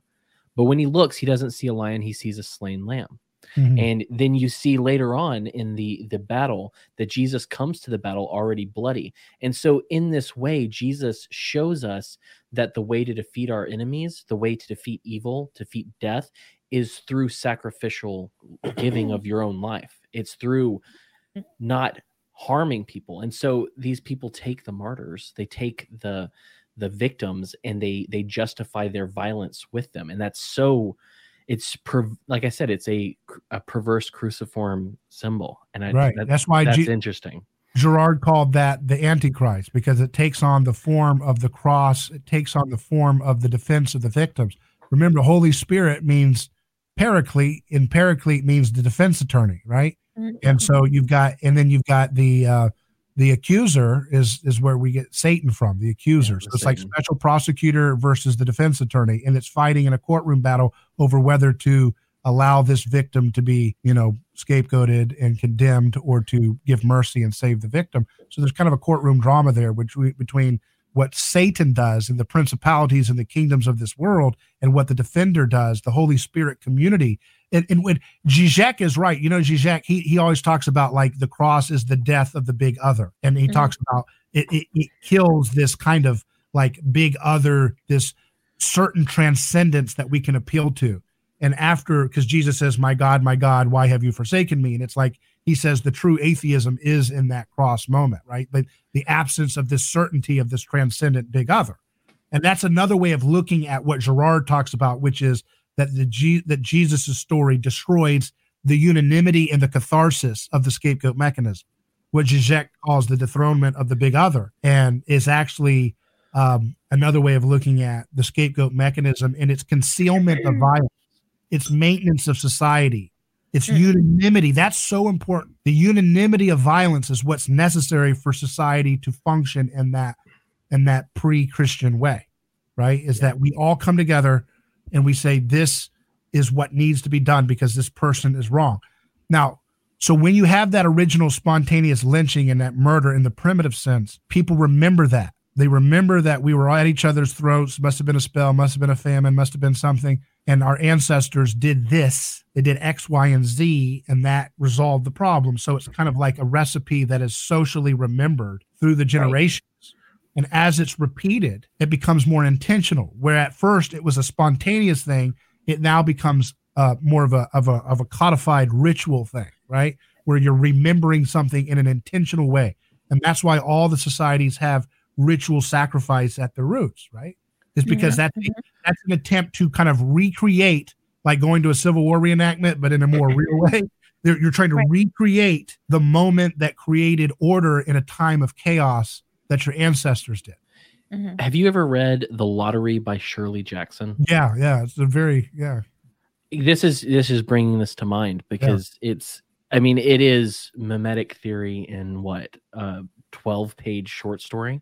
Yeah, So if read that because that's it in action. What he just talked that about. was like a sign reading in public school, and little did they know that it was revealing public school to the kids reading it. They just didn't see it at the time. You know, you could only know ahead of time what we were reading.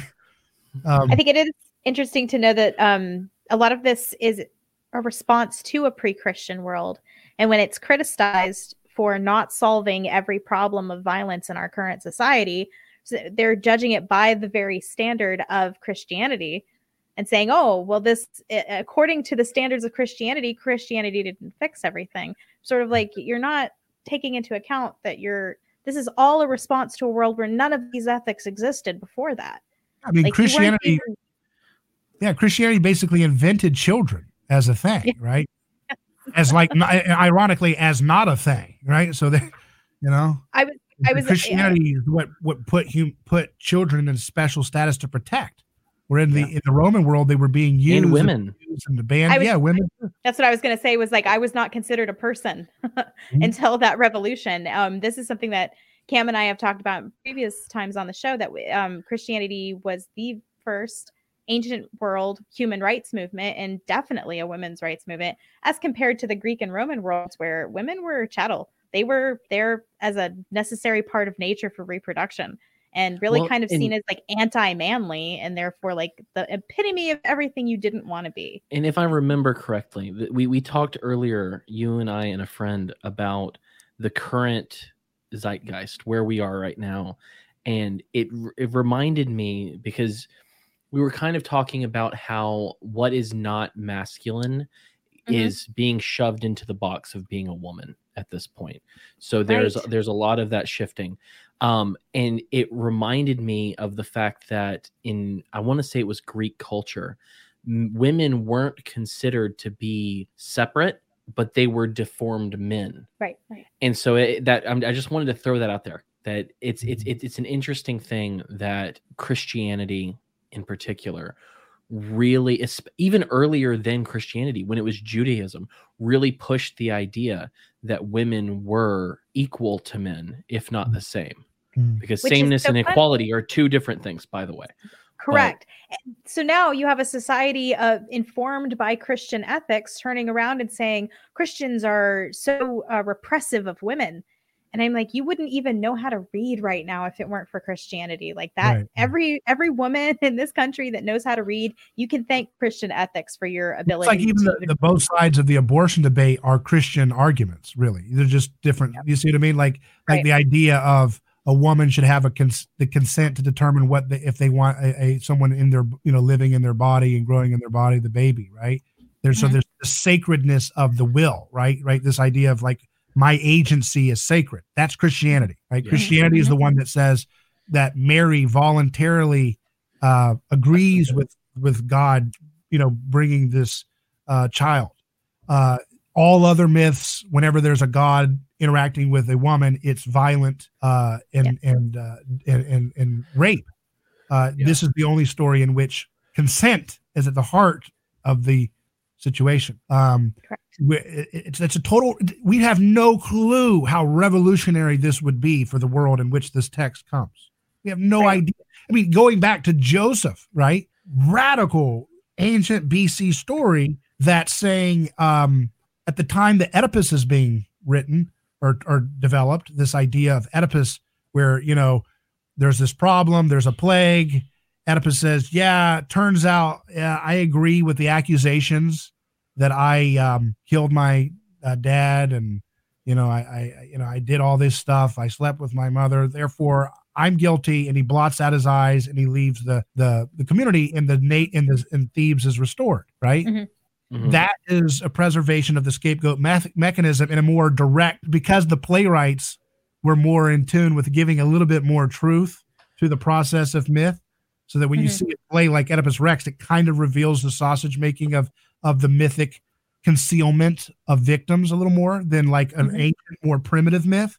If you go back into earliest myths like creation myths, they start with chaos. Yeah. So how did the chaos get there? If this is the beginning, if this if this myth is about really truly like a scientific report about the beginning of material world, why does it start with chaos? Because it's talking about how they actually resolved a primordial moment of chaos socially. And then Yeah. out of this murder, Marduk, you know, I'm just making up like Marduk falls and his head opens up and out comes this tribe and out comes the waters. And and it's like all this differentiation. Here is this, here is us, here are you. It's all this orderly stuff out of some cartoonish act of violence. And we read that because we are still mythically concealed in our own modern myths. And we say, oh, how cute. They're just trying to come up with creative expressions. That's what you learn in mythology class and humanities. Look at this wonderful little cartoony little thing. And what does this tell us about the seasons? And what does this tell? That's where you get into kind of the Jung stuff where it's like, oh, the archetypes, and that's all great, but you're not looking at what's really going on. Because Girard would say you need to apply the same skepticism you have to more recent texts of history where persecution is shown. You need to apply that same hermeneutical suspicion to ancient myth. That's all he's Mm. doing. You want to get to a shorthand of what I'm talking about with Girard for like understanding myth is just apply the same skeptical hermeneutic that you apply to a text in the Middle Ages where they say there was a plague and they said the Jews did it. They threw the Jews down the well and the plague went away. When we read that text, we know, okay, that's not true. That they didn't do that. The Jews didn't do that. That they're being accused of something that's magical. Or you read the story of the witches. Oh, there was this death and we killed the witch. She said she was guilty. Yeah, she said she's as guilty because you wrote the report or, or she was coerced, right? But you got your guilty victim. So now you can write it off in the stories as guilty. And they believe it, right? A lot of them believe it. And and um and then we read that text and we're like, oh, how dare those Christian patriarchal people, you know? But it's like the reason why you can see the hypocrisy is because the way in which it's reported is more gritty, it's more realistic. So you can Mhm. see see if if they had a story in the Salem era that said there was this god and he breathed fire and and we came along and there was a rain and we were all going to drown and one day we decided to let that god fly off of a cliff and ever since that day on that day we commemorate how that god flew off into the heavens and stopped the torrential rains. First of all we wouldn't recognize a text like that you know as like you know like we were like what is that a fantasy story someone wrote in, in the 1600s what is that you know? But like Right. we wouldn't recognize that. But that's how primitive archaic mythology is right? And we give that a pass. We don't say there's any concealment of violence there. We're just like oh that's just artsy expression no Yeah. the reason why we do that is because we're trying to avert our gaze from the truth of human violence you see Mhm, mhm, we are mhm. more likely to see the violence and hypocrisy in a more recent event when it's a Christian context, right? Because then we can say, hey, it's like killing the messenger, right? It's Yeah. like the very thing that allows that text to be more realistic in its portrayal of violence so that we can read it and be like, no, that's obvious BS. The winners are writing the history. That's not true. Those witches not do that. They're not witches. They're innocent. This is a sham. And we read Mhm. that as propaganda. And the same thing Mhm. we can go in more recent history, you know? I mean, we see this all the day, all the time in media today. Oh, that's not true. That's not what Trump said, or that's not what happened in that. That's not what happened there. You know, that you know, when Hillary Clinton said, We came, we saw, he died. Ah, ha, ha, ha. You know, we're like, no, that's not true. We saw the video. That's a sham thing. You unleashed slavery. That wasn't a good thing. Right. So media allows us to de- today to see different perspectives the same way that the gospel text did in accounting for Jesus's death from the victim's perspective. So important. Showing the victim's perspective. So when you see Gaddafi, as brutal of a man he was, being butchered, that's a gospel technology because you're like, wait a second, this isn't right, right? Right, Mhm. right. Wicked. Like this is not right. This is mob violence. That woman's laughing about that on Hillary on, on CBS. She is not a Right. man, she is not a model for young women to imitate. This is really sick, right? So your conscience, the gospel is like a type of doing technology, whether it's a camera watching Gaddafi or a photograph of Emmett Till, right? Yeah. Uh, Mhm. that's a type of technology that opens up a space of learning for society to then evolve away from that era's form of sacred violence. Does that make sense? Mm. Yeah, yes. no, and and and you you you bring up primitive and pagan gods, and I find it fascinating because if you like uh, my my particular interest when it comes to reading about mythology has been Norse, and what I love about the, I mean, like the gospel does it, the gospels do it absolutely, but it preceded that even in the Genesis account of creation, because those accounts fly in fate in the face of every other um, mm. creation myth in mm-hmm. the most fascinating ways. Like if you look at, uh, like I said, Norse mythology, Odin, Vili, and Ve destroyed the giant Ymir and created the world through using his blood, his skull, his hair, etc. And Marduk is a great example as well, and that's actually the contextual um, uh, adversary of the the Genesis narrative. Yeah. Right, right. And I love it so much because you have you do have the chaos. You do have it, but you don't have the violence that necessitated the creation of the world in the go- in well it, it's all the gospel to be honest it's all the good news um but you don't have that in genesis you have a god who created ex nihilo in a sense but i love digging into ancient cosmology because I get to exit the mind of a rationalistic 21st century man and look at how they understood the world and how they understood creation because mm-hmm. creation mm-hmm. wasn't in the sense of oh well science says that this happened and it's not materialist it's about classification in some sense it's about usefulness it's about utility it's about how god named things and thus they found their identity.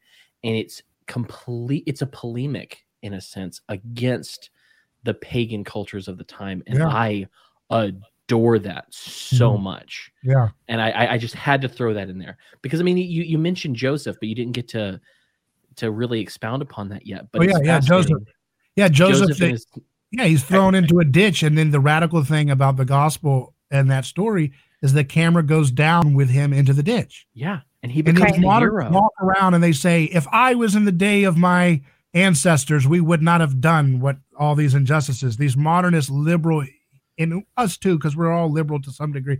We're all in this kind of hubristic um, um, superiority complex about it. Well, I, you know, that's why we have 1619 project. We got to go back and, and, and flagellate past uh, generations as if we are standing above history, right? As we, you know, freaking send people to all kinds of gruesome sacrificial violence every day. I mean, they have they elected a guy like Biden who spent half a century locking up people in vulnerable communities for profit and power and mm-hmm. throwing away the key and sending them into assault cages where there's no way of defending themselves from brutal violence. Right. Yeah. And they, they they voted for that guy, feeling as if they were cathartically defeating the dragon who was somehow stopping uh, racial justice and things from happening Right. But stupid myth just like kept it going, right? But that's that's the illusion, that's the fantasy of myth making in real time. And the news media is the is the kind of continuation of the priestly caste that would tell the scribal traditions of right why are we doing this sacrifice again oh, oh yeah wow. the gods did this and in the beginning there was this and that bloodshed is what allowed us to have this and differences and order and things like that and so we have to keep doing the same sacrifice that's what the news media is kind of functioning as. So when people say, I wish the media would get back to the good old days when they're objective news, I'm like, those are blips on the radar because of Christianity creating a subversive prophetic critique in news media. That wasn't the that was the exception to the rule. Media has always been mediators. The priestly caste. They've always been telling the populace. Yeah. Oh. he blipped out. But no he, it, that's that's the concept of the cathedral. That's the concept of the why? I mean all right you're back. Yeah. yeah that's the you're saying that's the concept of the cathedral which is a very uh, uh appropriate term for this. We're dealing so so when when Jesus, I mean, there's so many stories you can show in the Old Testament. I mean, you can go right to the first story where Cain kills Abel and he found on his bloodshed, he founds the first city. So there's your state right there. There's your first polis, right? Mm-hmm. Uh, it's founded by bloodshed. It's founded by um, a desire for the other, right? This other person got a status that I wanted and I killed them, and that other the And vanquished- Lamech. what's that? And Lamech, you fo- you follow that up with the Yeah. story in Genesis of Lamech, who killed another man and said, "I'm seven times what Cain was." Right.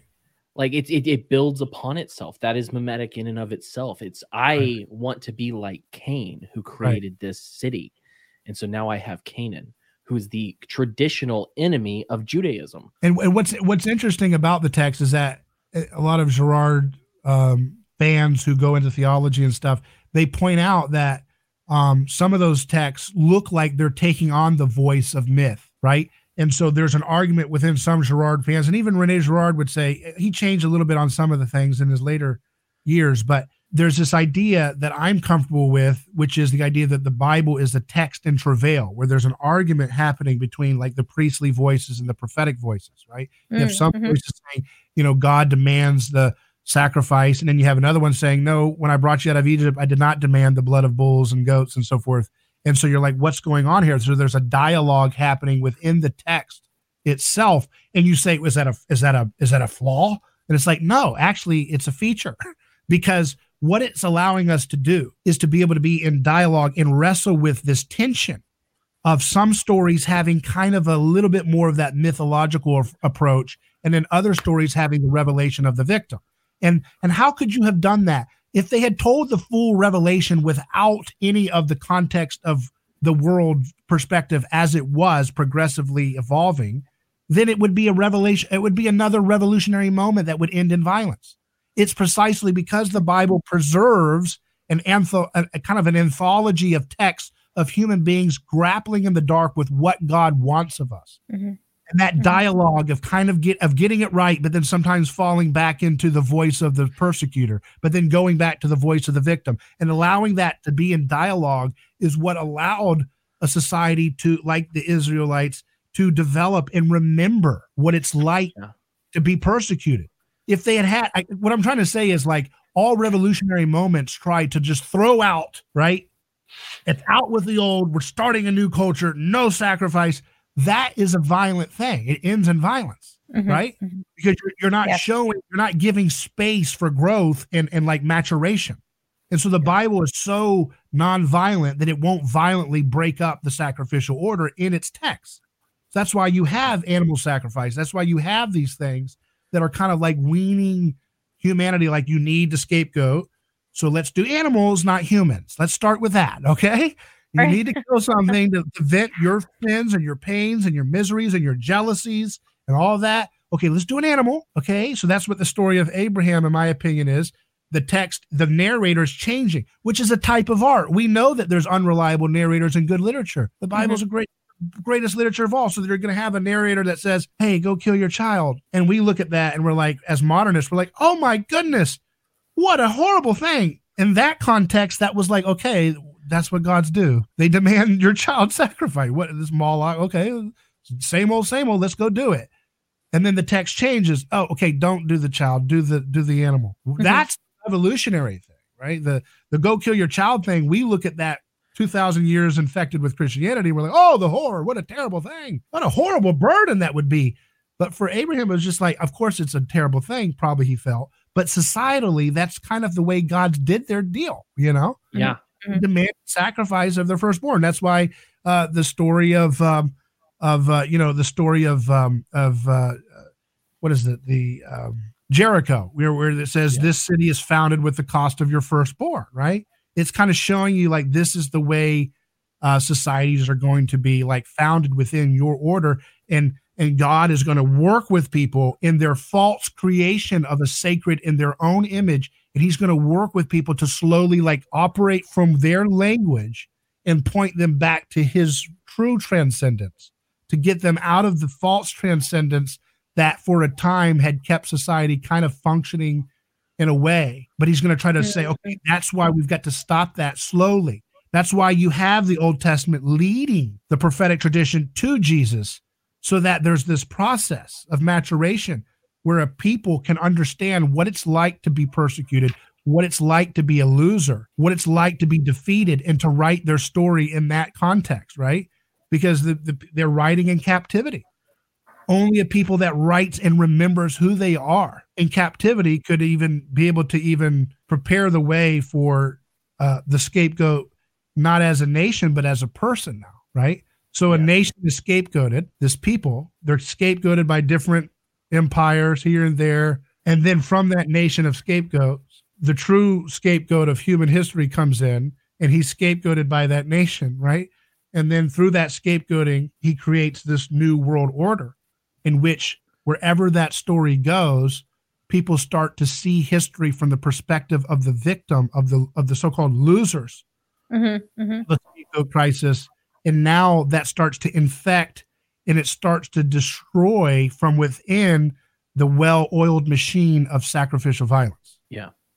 Well, and, and and one of the things that I've come to the conclusion uh, to in recent days, looking at all of these different stories. I mean, like you, you'll you'll hear theologians describe the New Testament and what Jesus did as um, instituting the upside down kingdom.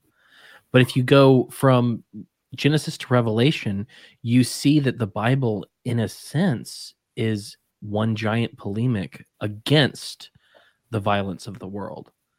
It's a it goes against these these ideas and these destructive things that we do. And it's it's progressive not in the the sense of what uh, Woodrow Wilson brought to us with his social gospel, with what we Mhm. have today, with our our wars of bringing democracy to people who don't want it, but progressive in the sense that it actually is progressing through time, and God knew where we were and Mhm. where we we could be, and created these stories and this this oral tradition that became written tradition that we're able to access today and go okay so my nat what i what i perceive as my nature which is corrupt rather than my actual nature desires violence. It desires destruction. It desires peace through way of war when in fact at the end of the day god wants peace by way of peace Mhm. Mhm. and I find that beautiful. And I I just had to I had to mention that because it's it's the Bible as a polemic could I could write I could write that book. Maybe I will someday. Mhm. it's a very, it's a very it's a very empathetic polemic too because it, that's why it doesn't throw out the perspective of this sacrificial logic that runs through the story. It's because there's a tension here. There, there's a it's a process of being aware of what we're doing and getting the false transcendence that we created as a kind of stopgap to prevent runaway violence and starting to realize wait a second there's another way. There will be blood but the question is are we willing to sacrifice another or willing to self-sacrifice right? Mm. and that's jesus brings to the table is okay now it's time to learn how to self-sacrifice. Not necessarily that you always literally have to die but that you have to die to the self die to the right to yourself right? That i have a right to be comfortable and i don't have to be you know and, and that's why i want those drug dealers to be in a cage because i'm scared about what they're going to do if we allow drugs to go around in society. And so that desire you have to sacrifice that part of yourself that fear of your other of the other rather than to mm-hmm. sacrifice the other because by sacrificing the other you perpetuate the violence and the drug war and it gets worse and worse and worse right? So that's operating under the kingdom of satan. That's what jesus talks about when he talks about satan casting out satan. Satan exists by chaos and then by consolidating that chaos onto a common victim and that satan is then cast out to resolve the original satanic chaos that started. And that's the process that all kingdoms operate under. That's why that's why satan offers jesus the kingdoms of the world he's like okay this is how i do it all you have to do is imitate me and you can have the kingdoms of the world and what he's going through is, is a psychological temptation to be william wallace there Yeah. you know, he's basically like, Yeah. you've got a movement on your hands, Jesus. Just do a little bit of violence. Let's make this Robin Hood. Let's let's take, you know, he he's trying to appeal to Jesus' sensibilities, saying, look, you've got a movement coming. You've got all this injustices. The people are on your side. Let's do a little William Wallace Braveheart action here. Just do it like I would do. And and uh, and traditionally, the place in which he takes them in that mountain scene overlooks. I was at in in, in Jericho, the ancient Jericho town, where they had the heart of the city in the original tell that they had there, and there was a, a sacrificial temple there. And they're like, "There's a sacrificial temple." Isn't it Good. also inside of Mount Hermon? Um, the, what, what is this? The Temptation Mountain? Yeah. It may be. I don't know. I don't remember the name. but it just I remember that the guy that I was with, he was like, okay, this is the Jericho um, uh, city center. This is where they would do sacrifices, and so I'm thinking like, okay, Jericho, that means moon god. So this is like moon god city. This yeah. is how we keep the moon on. This is how we keep the lights on. Is we got to sacrifice humans and animals right, and so forth. Right. And so and then he says in passing, and it wasn't part of Jericho. It was just like, oh yeah, over there, that mountain is traditionally known as the Mount of Temptation, where Jesus was taken up by Satan. I'm like, oh, so he would have seen the cityscape, but he would have seen the biggest tower that I'm standing next to, where sacrifices were done. And Jesus yeah. and Satan's like, this is how it's done, Jesus. Come on. You want to be a king, you want to be like Bernie Sanders, you want to lead the 99 against the one, whatever it is, you've got to, you got to spill a little blood there. Come on now. Yeah. And that's what mm-hmm. Peter does to him too. He's like, don't let it be said that you would die on the cross, dude. Come on. We've got, so that's why he says, get behind me, Satan, because the spirit of temptation, of political violence has been brought back into yes. the question with Peter there. We, and, we, and, and, sorry, Cam, we recently had an episode where we talked about um, the willingness of Christians to do violence on their enemies just seems to be this like current that we've been seeing lately where it's like mm. these special people are selected and it's okay to do violence on them because it's for the greater good. It's for you know all of the reasons we just went through. And for some reason it's just like this we have chosen these people to surpass the command of christ to love your enemy. And hmm. how how do we like it modern corporate christianity how did they square this against the actual teachings of the teacher? Mm-hmm. yeah one of the things like Mount Hermon, which I believe is the mountain that those sacrifices were done on, and I have another point about sacrifices in a second. So remind me if I forget. I'm too ADHD to do all this. Um, but you you have this statement to Peter about, and on this rock I will build my church, and you know the gates of hell can't pre- prevail against it one of the best things I ever did was I stepped back from reading that verse and I, I, I read what was there because in my mind, as I read, the gates of hell won't prevail against it, I read that as offensive. That the gates of hell, but what are gates? What are we talking about here? Gates are defensive by nature. So in this in this this conversation about the gates of hell, this is a defensive mechanism and god is not jesus wasn't saying that we will we will fight their onslaught. He's saying we will take their city. We will take what they believe is theirs. And so i just wanted to say mm-hmm. that. But also your your point about jericho is interesting because if you look at the actual greek of the new testament the word that is so there are a couple of words sheol um, Hades and Gehenna that are translated as hell, which mm-hmm. I think is incredibly imprecise and should be fixed in some in some of these translations. But Gehenna is especially interesting because a lot of people will tell you that Gehenna was a garbage dump, and that's what you know Jerusalem used it for or whatever. But in reality, if you look at you know Jeremiah, Isaiah, you have the conversation about Gehenna, which means the Valley of Hinnom, which was used as a place of Moloch worship and Moloch sacrifice, which was child sacrifice. And so this was a place that was desecrated. This is a place that was made detestable. And so this idea of child sacrifice, of human sacrifice, of this catharsis of scapegoating into children became what we see as the concept of hell. That mm-hmm. is where those, if you look at Isaiah, those who rebelled, those who did these things are killed and mm-hmm. rot and are destroyed. And it's just the, the the idea of Jericho plays so well with Jesus's concept of Gehenna. And I just wanted to throw that out there. Well, that's kind of why I think Jesus warned about Gehenna because uh, he was telling, you know, the people who were who were under occupation by Rome and corrupt leadership of their own that you know like if you continually keep this attitude of sacrificial violence to like get vengeance back on you know god's going to get our people he's going to get our enemies and we're going to get our and you don't clean house in your own heart right? And you just want to keep getting you want to get that vengeance mm-hmm. you're going to end up getting gehenna. And josephus says they did right? So in 70 ad with the rebellion they're being thrown into the valley of Gehenna because so that's kind of like perpetuating the child sacrifice thing. Like people are being sacrificed because instead of following the way of peace and nonviolence that Jesus offered you, you chose the path of reciprocating, mimetically imitating the violence and ugliness of your persecutors. And then all it did was just create more sacrifice of your own, of your children, just like yeah. child sacrifice and it literally happens in 70 AD. So that's what he's he's just warning them. You're going to, you know, beget more violence. It's not going to solve your problems. It's going to make it worse. And right. um, that's why his way had to go through what he did by, you know, okay, now I'm going to have to show you the sausage making of sacrificial logic.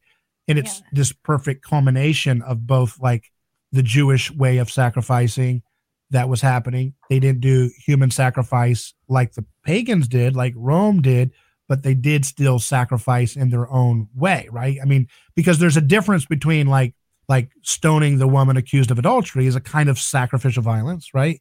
But it's not mm-hmm. the same as human sacrifice like the Aztecs were doing, right? But the Jews were right. still doing some of that, even though they weren't their prophetic tradition had cleaned up so much of that human sacrifice relative to other cultures that were still more concealed by mythic violence, that they weren't doing human sacrifice like that, but they were still doing human sacrifice in other ways, mm-hmm. right? Mm-hmm. And so that's why Jesus is like trying to like see that like what you see with the wickedness of Rome is really you're still doing that under your own way. And you you are killing the prophets and you're you know you're still killing the prophets. You're not better yeah. than your fathers. You're not the good guys here. You've got to recognize the blind spot that you have here and and that's why that story brings the Jewish story and this universal pagan impulse of sacrificial violence. It brings them together, right? And then it, and it bring it births something new that is revelation, where you can yeah. now harmonize both the the tradition of the Jews and the pagan world, and that's why Christianity has been so attractive to uh, tribal societies that encounter it because they intuitively get, oh, okay, so that's why we were doing that sacrifice stuff. They get it because they're much more in tune to the visceral reality of sacrifice as a way of binding a community together than us modernists who hide our sacrifices into mandates and laws and taxes and mm-hmm. you know all these bureaucratic uh, supposedly non-religious forms of behavior the the people who are still more in these indigenous communities are like, oh, so when they hear the story of Jesus, that's why they're like they they intuitively get it. I get it. So that's what this is for. Right. This is the end of sacrifice. I don't need yeah, to sacrifice anymore. And, and that's why mention, the first things they do is put away their sacrificial rituals when they encounter the gospel. Right. And, and not to mention that even in that, the fact that Jesus assented to his sacrifice is radically different than the rest. Right, right. Mm-hmm. And that's why different. And that's why there's there's like when we do Memorial Day and we talk about people laying down their lives for the nation, there's a kind of Christian form there, and there's also the pagan form there, right?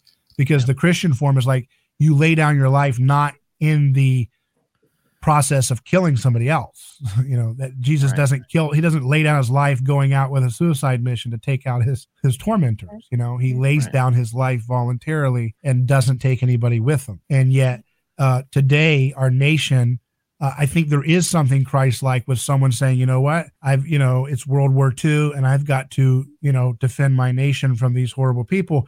In that way, there's a kind of Christian self self-sacrifice to it, but it's not in its fullest sense, right? It's not fully Christian. It's it's still missing the mark in some sense. Now, if you're drafted in something, now that becomes even more Christian because it's like it's not your choice. You've been assigned to this death and you're going to do what you can to survive and protect those around you that that question of war is a very interesting thing because the way we look at war is steeped with christian christian influence to that story that humanizes mm-hmm. the soldier and honors yeah. the soldier and also recognizes kind of how it's being the soldiers being used as a vessel of sacrifice for the nation's body that's why they tie uh, your right to vote is tied to they shed their blood for your right to vote so the preservation right. of the nation's body is contingent upon like like you have to participate in this ritual that elects the ceremonial heads of this national body because people shed their body so that that national body would survive, right? So there's a very religious transference, a substitution taking place there. This atonement thing is happening uh, in a national sense, right? And that, and so when you see like folk Christianity put those images together, I stand for the flag and I kneel for the cross, and Jesus saves my soul, and the soldier saves my name. Uh, these these kind of like there's a perversion of Christianity there, but there's also if we're going to be Christians, we have to recognize there is something Christian there too, right? Does that make sense? Because we don't want to be like the iconoclast that throw things down and say, I, I am, you know, I am a social justice warrior and I will stand on top and say that, you know, we have to understand that there's there's the continuity here as well as a breaking point, right? And that is important because we have to be able to meet people where they're at. We can't just go in mm-hmm. there and say, "Oh, your wars are wicked and you're a killer and you're a murderer." And it's like that's not how the Bible does it. You know, the Bible no. has this conversation between do we sacrifice and do we go to war and what do we do when we're occupied and you know like there, there's a conversation going on right? Mm-hmm. and it's there, there's a lot of paradox in the bible. There's a lot of tension that's left for you to wrestle with yourself. I mean the name israel is wrestle with god. So it's like yep. that's kind of the point is like you've got to wrestle with it. If it's all a flat text with no dialogue and tension within the different narrations, how's there any wrestling? You just submit. Right. That's Allah. That's another religion. We're dealing right, with wrestling here. We're not dealing yeah, with yeah. just, you know, dominant submission. That's another story. We're yeah. dealing with wrestle with it. that's a different right. story. And that's, that's something what we're that I've working on right now. We're wrestling with it as a society. Yeah, that's something that I've said in the past is that, you know, if you're not wrestling with God, you're not doing the work. Mm. And you need to do the work you need to do the work. Um, one right. of the things that I want to say though is I would say that if you were going to find an American soldier who was the most Christ-like that I can think of, it's got to be Desmond Doss. Yeah. What an incredible! Have you have you watched? Yeah, Hacksaw yeah, Ridge? yeah. That's a really good movie. Yeah. I cannot recommend Hacksaw Ridge more. What's funny about Hacksaw? We talked about this with I think Elias a couple of weeks ago, um, but the beauty of Hacksaw Ridge is that they had to remove certain elements from the movie because even though they happened, they were un- too unbelievable for the audience to take. Wow. Yeah. Like it's it, this is a man who was a pacifist who went to war to protect and help and be the medic of the people who got hurt, regardless mm-hmm. of what side they were on. Mm-hmm. Mm-hmm. That is Christ-like. Mm-hmm. it's interesting to look at Mel Gibson's body of work and to see him like become more and more he's wrestling with violence or Christ like love and you see it kind of in a trajectory in some of his works. Like you look at Braveheart and it's more of the classical um you know we've been we've been hurt we've been oppressed and it's time for us to get revenge which is there's an attractiveness to that. I mean we, we're not above that. We feel mm-hmm. that mean, we don't know what it's like to be in that context. Like we live in a different way, most of us, in terms of that deep level of brutality that people can be subjugated to in history. I think that's why they talk about um, forcing a peaceful man to draw his sword, because when that happens, the sort of violence that gets unleashed is like 10 times anything that a, a common brute could ever right, hope to right. achieve. Yeah. Like, or like, they're, like Doctor Who said, demons run when a good man goes to war. Mm-hmm. Right. I think that's right. And there's wonderfully wonderful sentence there's something to be said for that um that violent nature can be at times necessary to protect innocent life and so we do see so. this yeah. we do see this like sort of righteous fury and we respect it and we want to emulate that and uh, make that part yeah. of like what we're Some, um, imitating you know, and we always believe go ahead. I'm if sorry. someone picks up their arms and they go off because they're worried Japan or Nazis are going to invade them, I mean, you can talk about the you know the counter history of you know FDR knew was going to happen and all that, but that's not what the person in the moment is knowing. They're doing what they can to defend their country from being, uh, you know, harmed, and so there's nothing. It's not. It's you know we can't condemn these things, right? There's there's a self defense that I think I'm not a pacifist. I believe in nonviolence, but I think nonviolence is different from pacifism, right? And my understanding of nonviolence from a Christian perspective, that would mean no aggression and no vengeance, but there's a place for defense. Of course, right. that's a tricky thing because everybody justifies their aggression by saying they were doing it in defense. So it kind of leaves right. it in this kind of complex where, area, right? But the, the scapegoat formula doesn't work if you believe that the scapegoat is innocent. It, y- Right. You you cannot Well- function that way. Our brains don't work that way. and we fetishize violence. Mhm. Like let's not Oh, sure. let's not go past the the the modern or postmodern concept. Like we we watch we watch Braveheart for catharsis. Right. We And watch but he- The Patriot for catharsis. Right. Because And the he, but bad he's guy showing, it. and he's showing, but he's showing some of the victims' perspective by showing the deep pain of William Wallace being tortured. So he's doing some gospel there, right? Uh, because he's showing the pain of the victim. Uh, incidentally, that you know, the history of that thing, they they put his limbs and stuff surrounding the city of of London. You know, Yeah, he was Wallace. drawn, and quartered. which again again i'm trying to show you that's that's you can see the vestige of that tracing back to cannibalism right and, and this idea of remembrance of remembering the body back together that binds us together so at that point in history the sacred had been so desacralized to that point that they're not calling william wallace this god they're they're saying he's this legendary figure so it's legend not god right this legendary right, right. larger than life so i'm trying there's a fo- you've got to see the fossil record of how people of how human culture is preserving itself And Yeah, it's and transitioning contextualizing. it. From the sacrificial violence and it's going to a new form. So when you look back at different periods of history you can see mythology still wrapped up to some degree versus realistic portrayal of the truth. And Mhm. that realistic portrayal of the truth is because of the gospel infection relative to that cultural moment for that society. For for example uh, uh, Girard points out uh, the, the story of Apollonius of Tyana, who was a myth maker that a lot of people like to compare to Christ as the pagan version of Christ at the time in that in that uh, Greco-Roman world. And there's a there's a story of, of of Apollonius of Tyana, who is this miracle worker in Ephesus. And they go to and the story starts off that Ephesus is in a plague, and Apollonius is called to make this thing right. He goes there and um, he's he he sees this group of this crowd of people and he and he sees a beggar and he's and is this beggar this is happening underneath the statue of hercules. And and he says that beggar is the problem. That's the you know the monster.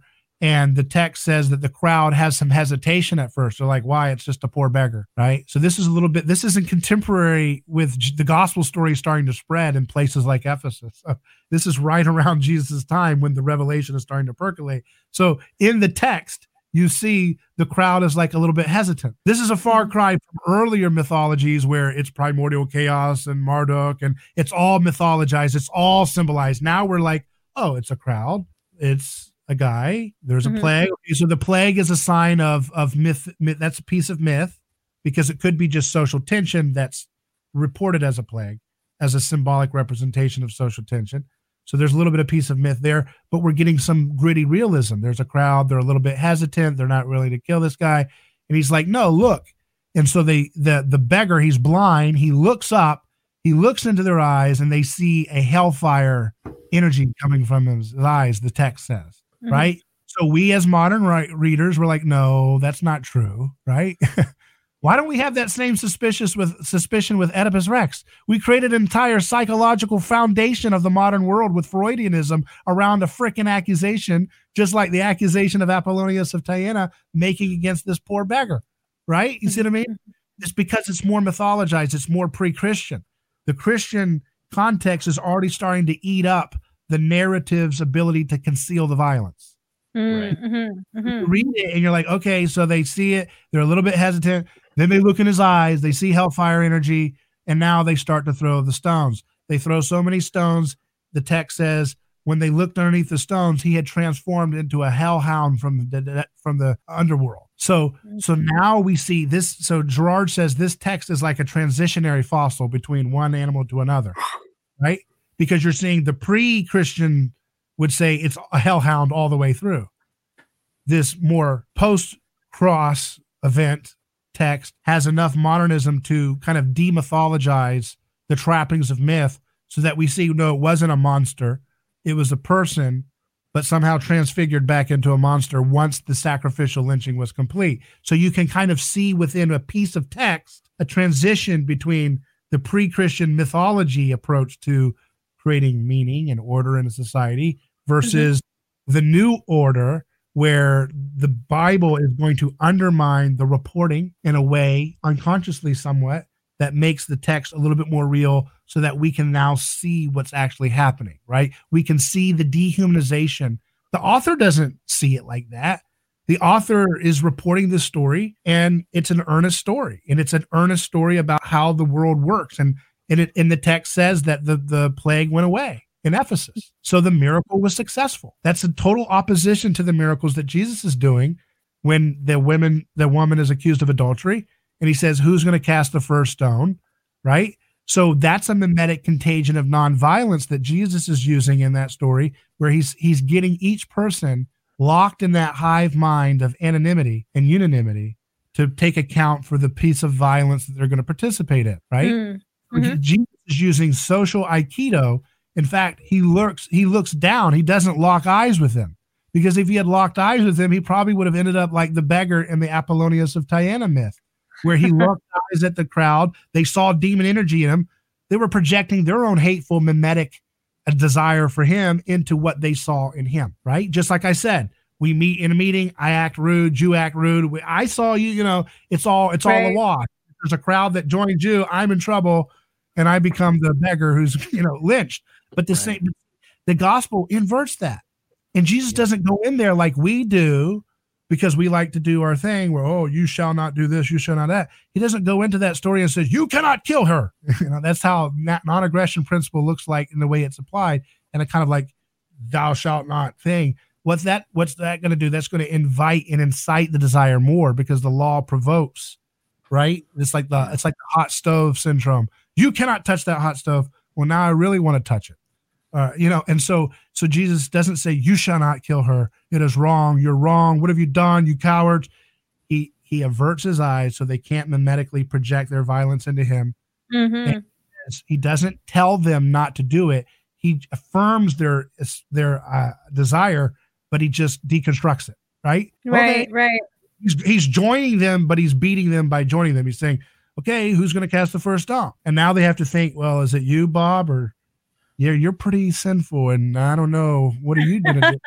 now you're taking right. responsibility for the participation in the violence that at that point had been completely you had been possessed by it, right? And so that's mm-hmm. why you know we have to apply that same thing for laws today. Like, are you going to be the one that, like, if you want to force vaccinate people, who's going to you know subdue the first kid and forcibly inject them with a vaccine? I guess it's not you, is it?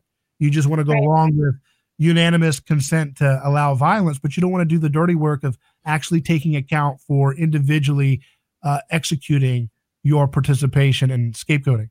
And so that's okay. a way that you can use Jesus's social aikido in our own context today.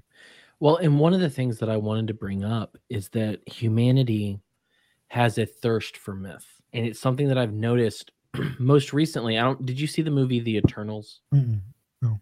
Well, it, it is a a um, movie that's based on the comic books of Jack Kirby, but I found it fascinating because I I listened. The, if you haven't checked out the Bible Project that Tim Mackie and Jon Collins do, check that out. It's very cool. But they did a um, a series of podcasts on ancient cosmology, which has been just great to listen to. But I'm watching this movie, The Eternals, and what are they fighting but chaos? And what is the name of that chaos? It's Tiamut, which is one letter off from Tiamat, who was the person who fought who fought Marduk in the Semitic myths that you know I, I won't say preceded necessarily, but were uh, contemporaries of the Genesis um, creation account and it's it's amazing to me because we as human beings thirst for myth. We thirst for the hero that does redemptive violence on our behalf. So we have thor we have iron man we have obi-wan kenobi we have all of these different archetypes of the hero that does violence to save the world. Jack bauer i think is the most mm. insidious of them. Um, to, if I'm being honest. Um, but it's interesting to me because you know, without this conversation, without looking into some of the mimetic theory stuff, I wouldn't have seen this. And so I'm very grateful for this conversation. I'm very grateful that you came on. I'm very grateful that you spent at this point two hours with us talking about this. Mm-hmm. Um, but I do think that it is a situation that persists in the mind in the mind of man despite Christ, despite the Christianization of the world, which I think has brought the most good that could possibly have come to this world. Um, but what I want to do is, you know, since we've hit the two hour plus mark, I do think we need to wind down to a close.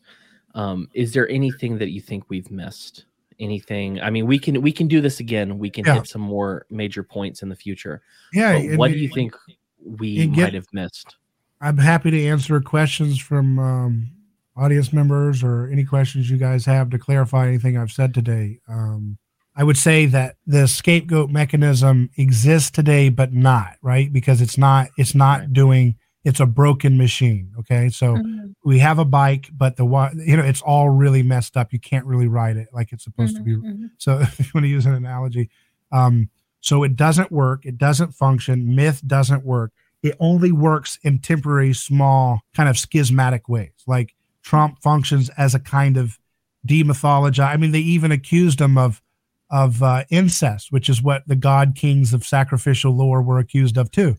Uh, so they, they, they yeah. you know, they call him 45 instead of his name, right? They call they they mock Trump. It's Drumpf to make to make him feel ethnically other, right, and different. Right. They you know they tried to bring up that his name was Drumpf or something.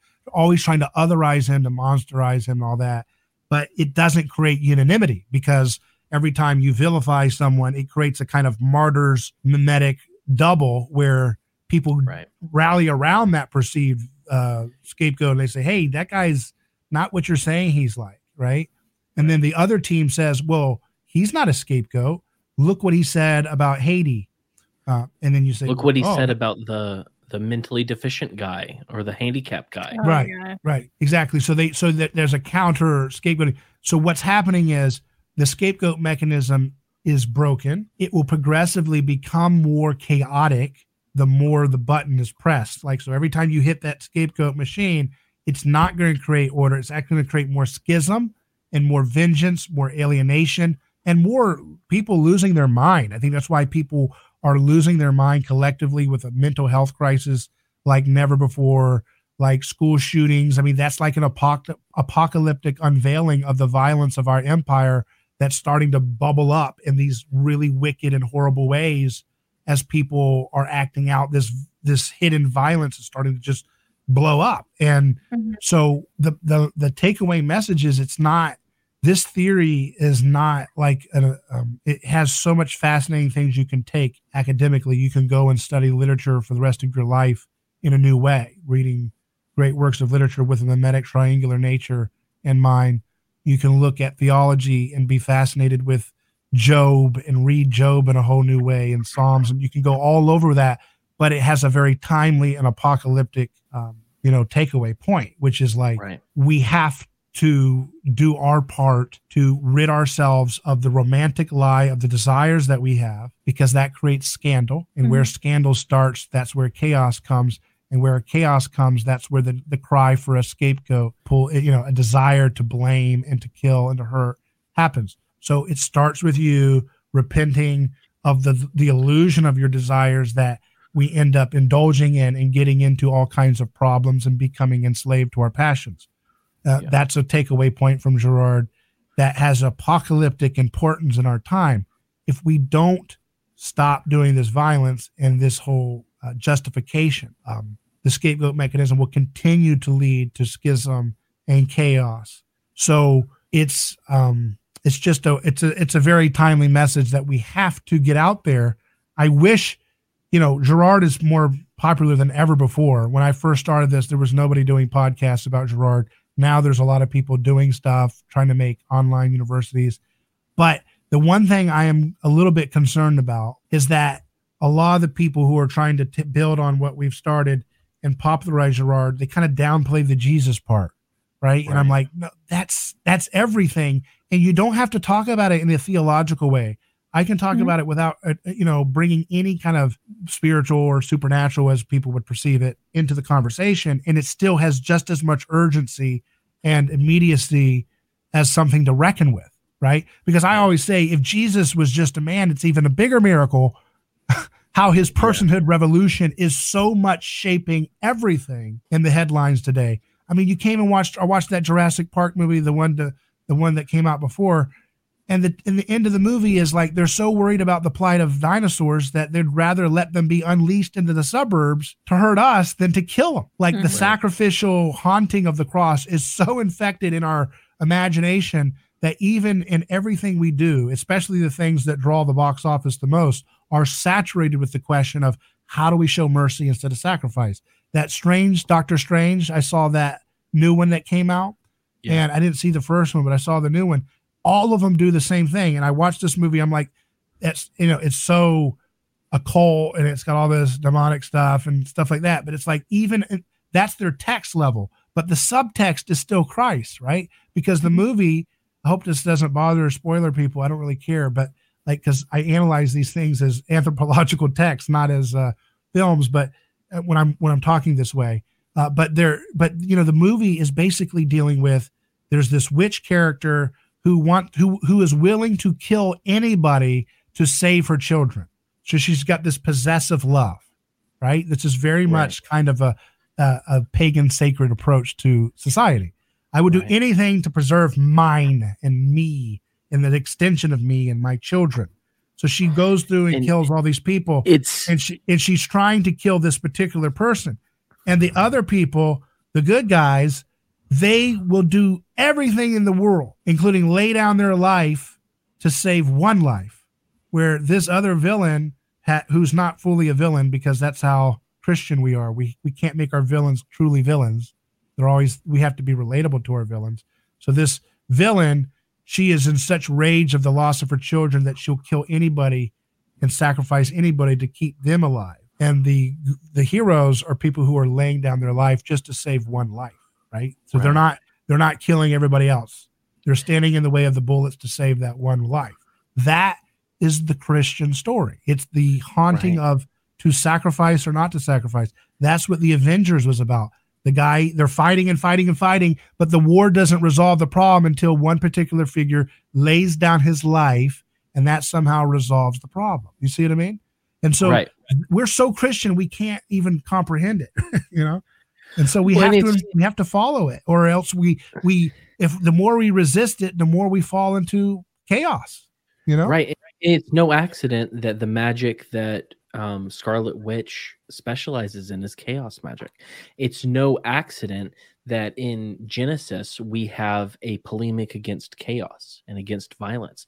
It's no th- there is there are no accidents here, and I find that fascinating. Absolutely. Um, so, like I said, we are at about two hours and sixteen minutes at this point. So typically that's when we tap out. Um, but I do want to ask you the question that we do every episode, with the exception of the last episode, because you know when you have return guests, you can only ask them the same question a couple of times. Um, but within the last two years, especially, there has been a lot of chaos. There's been a lot of unhappiness. There's been a lot of depression. Mm. And so, one of the things that we set out to do when we rebranded from my old show into our show was we wanted to focus on hope we wanted to focus on, I mean, particularly Christian hope, but hope in general. And so, um, those who are outside of Christianity may not point to the same things we do and may just talk about it in the way of white pills. Um, but what is something that you would like to share with our audience, with the people who listen to us, that gives you hope within this chaos, within the world we're living in right now? I mean, it could be personal, global, local, whatever. What's something that keeps you motivated to carry on and do what you do day to day? Mm-hmm. Well, when you had when Jesus was walking on earth and he's saying the first shall be last and the last shall be first, and he's looking at um a te- uh, you know a, a local um place of a theater uh, or a place of like entertainment if you went to that local entertainment in that world that he was in if you were the last, if you were poor or disabled or sick, you wouldn't have the best seat in the house. You know, you'd get the you know the worst seat in the house. You'd get the peanut gallery. You'd be uh, in a vantage point that would not be very interesting. In fact, if you were unlucky, you might be selected for that day's entertainment and fed to the lions if you had a handicap or a disability or or poverty or or something of that nature. Mm-hmm. Um, and if you were the first, you were the general and you had the best seats in the house, or the you're the aristocratic elites, or the governor, or the emperor, right? And today, when you go to a theater today, you don't watch actual violence. You don't watch animals tearing up people screaming in agony and people in a group think stupor cheering it on. You see simulations of violence and conflict on a screen, and you um, see that the best seats in the house are reserved for the handicap, you know, and yeah. they get the best seats in the house, and it's a sacred space. It's so much so that if the movie started and it's a packed house, and that whole whole that entire row row of handicap seats are completely open. Statistically, it's impossible for that many more, you know, handicapped people to all of a sudden show up and fill up every one of those seats. You can go ahead and take that seat. It's okay. You can't find a seat in that crowded theater. Just sit. It's okay. The movie's already started. Three minutes in, you're good. You know, if, the yeah. odds that there's going to be enough that you know you need to get up your seat, and they still will stay open. you know what I mean? Because our culture knows to respect the vulnerable and the weak that much more. Two thousand years after Jesus saw his world that he was in and did something about it, right? So the point I'm saying is that the, the fact that we have chaos shouldn't dishearten us because this is the growing pains and the the groans of, of a new creation that's being birthed, right? And um, and people who study birthing know that if you try to control the situation, sometimes it makes it more difficult than if you yeah. let. I mean, I don't want to speak as an expert, but just from what I've heard, um, I have five you know, children. I know yeah. this exactly. So I'm sorry, uh, you know, like if you if you kind of like lean into the natural process rather than trying to fight it artificially, um, the process can produce a better thing. And so I, I, I say that as a caution to Christians and conservatives to not try to control and subdue the chaos with an, an attempt to use violence in the state to to impose order on chaos. Right. That's the temptation of the dialectic between the left and the right but you have to be able to work with people where they're at and recognize that if the sacred violence is having to imitate and like camouflage itself more and more as an icon of Christ to get away with its act, that's a sign that the enemy is on the run and the yeah. the enemy is being vanquished because in the old days they didn't have to hide anything. Yeah. It's like I have the might, I have the right. Screw you, I'll do what I want. And now it's all of this painstakingly elaborate rhetoric and storytelling and self justification and media myth making to try to paint a Christian icon over ugly violence. And so that's yeah. a wonderful story because the enemy is on the run, he's hiding, and he's and every time he hides, it falls apart and he's exposed. Just like the pandemic thing, we thought we couldn't get out of it, and everybody now, most a lot of people are now realizing this thing was a lot of evil, a lot of violence, a lot of wickedness, and just like the Ukraine thing starts out, everybody's like, let's go kill Russians. The more it saturates, the more the gospel technology gives us different perspectives from social media. And that decentralization of media that the gospel is what enables, by the way. The gospel enables and opens up decentralized media because whenever you don't sacrifice to solve a problem, you turn to technology as a solution for it. And so, as that continues in history, there's this weird, interesting relationship between the gospel opening up technology and then that new media technology being used to show the gospel truth of victims. And so the Ukraine story will start to show victims every everything they do. The, the elite gatekeepers don't have a monopoly on myth making. And now we are we are at this rapid progression of the gospel technology starting to saturate media in this decentralized de- decentralized environment that's going to open up all kinds of possibilities for peace so this is not, I believe Jesus is going to save the world and he is saving the world and that yeah. he will save the world even in our most ridiculous, stupid mistakes. He's like, oh, you're doing it that way. All right, I'm going to Aikido flip that into a beautiful thing as well. Oh, wow, you're really going to keep doing that. I'll still turn that one. And every time he's got, he's the greatest strategist with the worst team imaginable to execute his plays but he still finds a way to win the game. So it's okay. We'll be all right. Just got to play our best. That's great. Um, I appreciate you coming on. I appreciate you talking to us. I do want to do it again. Like I said, I feel like we could dig into this for infinity for all of the Yeah, time. yeah. It's the Um, greatest story ever. um I, I i don't know what you knew when we came when you came into this but we started i started as a libertarian show and we have every episode we become more and more a christian show rather than a libertarian show. Um, because that's i have a degree in biblical studies. That's what i'm most interested in. Like yeah who cares about the rest of it? Um, but I I love the synthesis between philosophy and Christianity because I mean let's let's be honest Christianity is a philosophy in a in a big way. Um, but people seem to see it as like you talked about earlier this cordoned off area of life. Religion is is separate from my real life. This is Mhm. this is separate. This very gnostic idea um but i appreciate you coming on. I appreciate you having this conversation with us. And uh i we'll do this again if you're down for it. Sure. um Thank you. uh but i do want to let people know. Jessica do you want to say anything before i get into the the the weeds of where to find him? Oh no, just that um, I really enjoyed this, but I feel we barely scratched the surface of where we could go in this topic, and um, it was a real honor for me to uh, benefit from listening to you talk about this. So I hope we could do it again. I hope I hope that we didn't, you know, the problem with this thing is I I realize it's I'm like I try to get in as much as possible Right. and I feel like sometimes it's too much, but then I'm like, you know, but if I just give it to people, they might hit it and it might be like too much, but they'll feel like something cool happened and they'll want to go back and think about it more. You know, like right you just right. you know let it all out like an orchestra of all this stuff. They may get lost a little bit dizzy along the way but they'll feel like that was a fun ride. There's something there. You know?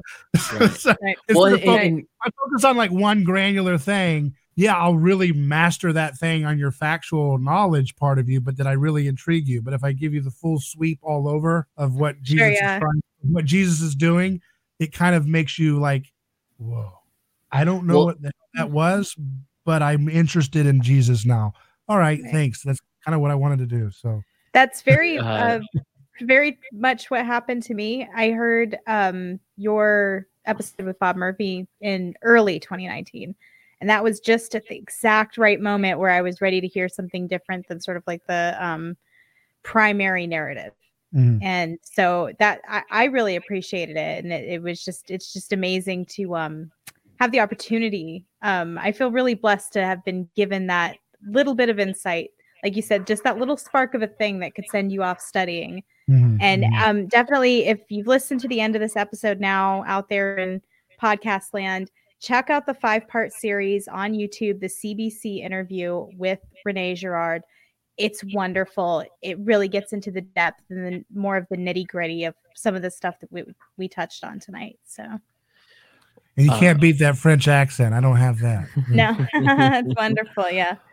one thing I wanted to mention, piggybacking off of what Jessica said, is that I was listening to an apologist the other day.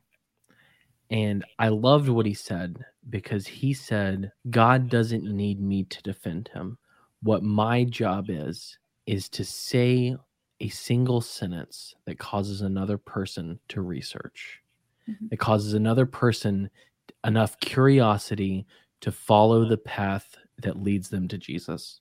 And I think that that's beautiful. And I think that that's what we're here for. I Mhm. think that that's what this show is here for. Because sometimes we have irreverent shows, sometimes we have shows that have nothing to do with Jesus, but there's always a mention, there's always something.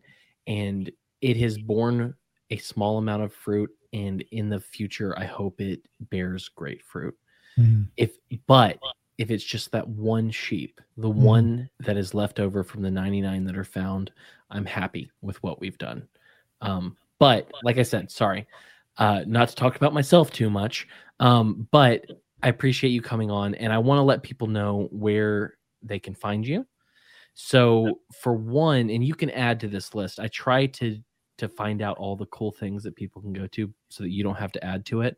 But I expect you will have to.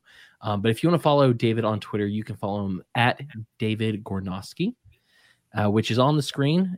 If you want me to spell it for you, it's at David. You can spell that. I believe in you. And then G O R N O S K I. And also, you can check out his show uh, online at a neighborschoice.com. Is there anything else you want to share with them? Well, that's perfect. Yeah. I mean, you can. I've got articles I haven't written in recent times, but I've got articles explaining. Um, you just search for my name on search engines and different sites, Daily Caller and Town Hall and Newsmax and Lew Rockwell and Fee and all kinds of places. That's where I started first, is writing articles about this stuff. But there's a lot of archives out there that can kind of give you some essay forms if you don't want to read a whole book about mimetic theory. I've tried to take it and and apply it to the political context of our time. I'll be honest, I appreciate that approach because I didn't have time to listen to the Rene Girard five part art mm-hmm. uh, video, and I tried to do some of the explainers that were on YouTube, and so many of those people are awful. Like yeah. I got so yeah. bored listening yeah. to them. So I'm glad you're out there to help people with that. I try um, to make I try to take these ideas and make it so that people from working class backgrounds can understand something and, and use it and benefit from it. Because I mean, I can, you know, we can talk in a hoity-toity way, but that's really not going to help anybody in the real world, you know. Yeah, and it's awful when they try. I, I mean, yeah. I'm, I have a degree. I yeah. read constantly, but I swear to God, some of these things that I I tried to watch, I was like, yeah. you need to learn how to tell a story, dude. Yeah because if you don't do it with story, you're not going to grasp the people who need to hear it. Exactly. Um, but be uh, beyond that, thank you so much for coming on. Yeah. Like I said, I'd love to do it again. Sure. So we'll we'll be in communication. We're now mutuals on Twitter, so that's yeah. that's. Cool. I'm new on Twitter. I started in last month or whatever. So run, um, bro, run. I, Twitter's I, the best. I avoided it all this time because I hated it. It was mimetic undifferentiation. I was like, I'm not going to do this. I'm not going to do this. But every other platform, you know, Facebook throttles me. I can't get in my content out there. And, you know, YouTube deleted my channel after all that oh, work. Bummer. And so I'm like, okay, well, I'm doing a radio show. I've got a podcast. I've got to have somewhere. And I, I'm on some of the other alternative platforms, but it's kind of preaching to a certain choir that I'm still trying to reach yeah. people who are not in my whatever, you know, mm-hmm, mm-hmm. cohort of conservatives or Christians right. or libertarians, or whatever. So I'm like, all right, if Musk is really going to make this an honest free speech platform, I guess I'll show up and see if if if this would do anything, you know. So I, I didn't want to go to Twitter. I'm very anti-Twitter. I am. It's like I don't have I, nowhere else. I think it's my Nineveh, you know, where Jonah's like, I'm not going to those places. I hate that place. I'm not doing it. And God's like, no, I'm gonna freaking force you right back because you're not gonna have any other access to any other platform. So just go back over to Twitter. I feel like you would be a great person to talk to about the book of Jonah yeah. and how it's a satire. Yeah. At some point, because yeah. most people don't know that. Um, yeah. But uh, I, I, will, I will, unfortunately, because I feel like we could keep going. Jessica's be- past her quote unquote hard stop. I have um, to go. I have an early. I have an early appointment. I've had to go for like an hour. but I'll, I'll, I'll let you go. I appreciate you. Thank, Thank you, you, for for doing this. Let's do it again. Let's figure that out. All right. Um. Uh. Yeah. That's it. All right. Take I care. Appreciate you. Bye-bye. See you. Thank you so much. See you. All right. So for the rest of you, what do we have coming up? I'm sure that's what you're wondering, or you're not because you don't care, and this is the first time you've seen us. Um, but I'm going to tell you anyway. Uh, f- next week we have Josh Denny coming on who had a show on the Food Network called Giant Food, and he was allegedly canceled. And so we're going to talk about that. He's also a comedian. It should be a good time. That's what we have next week. Right after that, we have a theologian coming on the show called Mark, whose name is Mark Ward. I'm not English, so I won't say called Mark Ward. Um, he wrote a book um, called Authorized that is a look at the uses and misuses of the King James Version of the Bible. We had a conversation about versions of the Bible months ago, And I was left unsatisfied with the explanations, and he wrote a book about it. So we're going to talk about that. Um, beyond that, we have our uh, a new friend uh, named Siren Warner, who is a journalist who is trying to take down a cult called The Body. He's on TikTok, and a lot of the stuff he's put out has been very fascinating. Uh, apparently, one of the things he did in order to draw attention to this cult and try to bring it down was to threaten the life of Mitch McConnell. And so, who does that? That's interesting. We're going to be talking to him. And then finally, uh, we at the end of every month, what we're going to do is we're going to decompress a little bit. We're going to have a friend on. And the plan that I have, which I haven't discussed with our guest yet, is to have our monthly Zoom meeting and game time with this guest who is a friend of the show. And so, the end of the month, we're going to be talking to our good friend Monica Perez, who I love, who everyone loves. And I don't know what we'll talk about, but we're going to decompress. We're going to talk over the month. We're going to talk over what's been going on.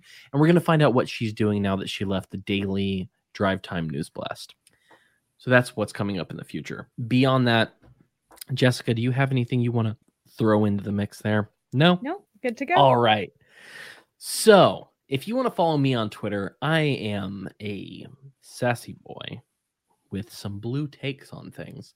You can follow me at Ham Carlos. If you want to follow Jessica, she's at Soup Canarchist. Um, if you want to help us along and to financially support us while we make this show, you can go to patreon.com slash the mad ones. That's where you get early episodes. Our episode with Mark Ward will be one that's recorded early. So you'll be able to be privy to that before anyone else. Um, we also, like I said, we're going to be planning some Zoom parties with some cool people. Um, we have a lot to offer, I think. Um, so patreon.com slash the mad ones. Um, if you want to get a t-shirt and rep us out in public, we are the mad ones.com slash store. You can get a tank, you can get a t-shirt, you can get a mug. Unfortunately, I'm an idiot and I broke mine, but it's very pretty. And my idiocy should not be a part of your decision whether or not to buy one. Um, if you're listening, you can watch every Wednesday at 8:30 p.m. Eastern Time on YouTube. That is unfortunately right now the best way to do it because you can be a part of the the conversation. We will bring up comments. Sometimes like tonight it's a little bit of a heavy conversation so I can't bring up stuff that will be distracting, but once we get to a thousand followers on Twitter, once we get to a 4,000 watch hours, we'll be able to use super chats, and those super chats will be brought up no matter what. So, like us on YouTube, subscribe to us on YouTube, hit the bell, join us in this endeavor. Um, beyond that, if you don't like YouTube, we are also on Rokfin and Odysee. And if you just want to listen, we're on every podcatcher there is, or we are the madaones.com. That's all I have. Emma, did I miss anything? Not that I know share the sh- share the show with your friends. We have some great shows, I think. We have some great topics we've hit. We talked to a guy who um, is an embalmer and a um, autopsy tech and people have questions about death and you can share that episode with them. We we've talked to a world renowned musician. We've talked to all sorts of cool people. So share this show tweet it facebook it do whatever you can because we we do want to do more. We do want to talk to people who are quote unquote ungettable across the spectrum. We want to have interesting conversations about interesting topics. In that vein, please tweet at me, Facebook message me. If you have my my phone number, tweet text me and tell me who you want us to talk to. We just want to grow. We just want to do things that edify ourselves and edify you. So let's be a part of this process together. Is that all? That's all? All right. So, as always, my wonderful friends who sit and hear me and Jessica and whoever we talk to talk every week, you have a chance to be a light in the world. So go light it up.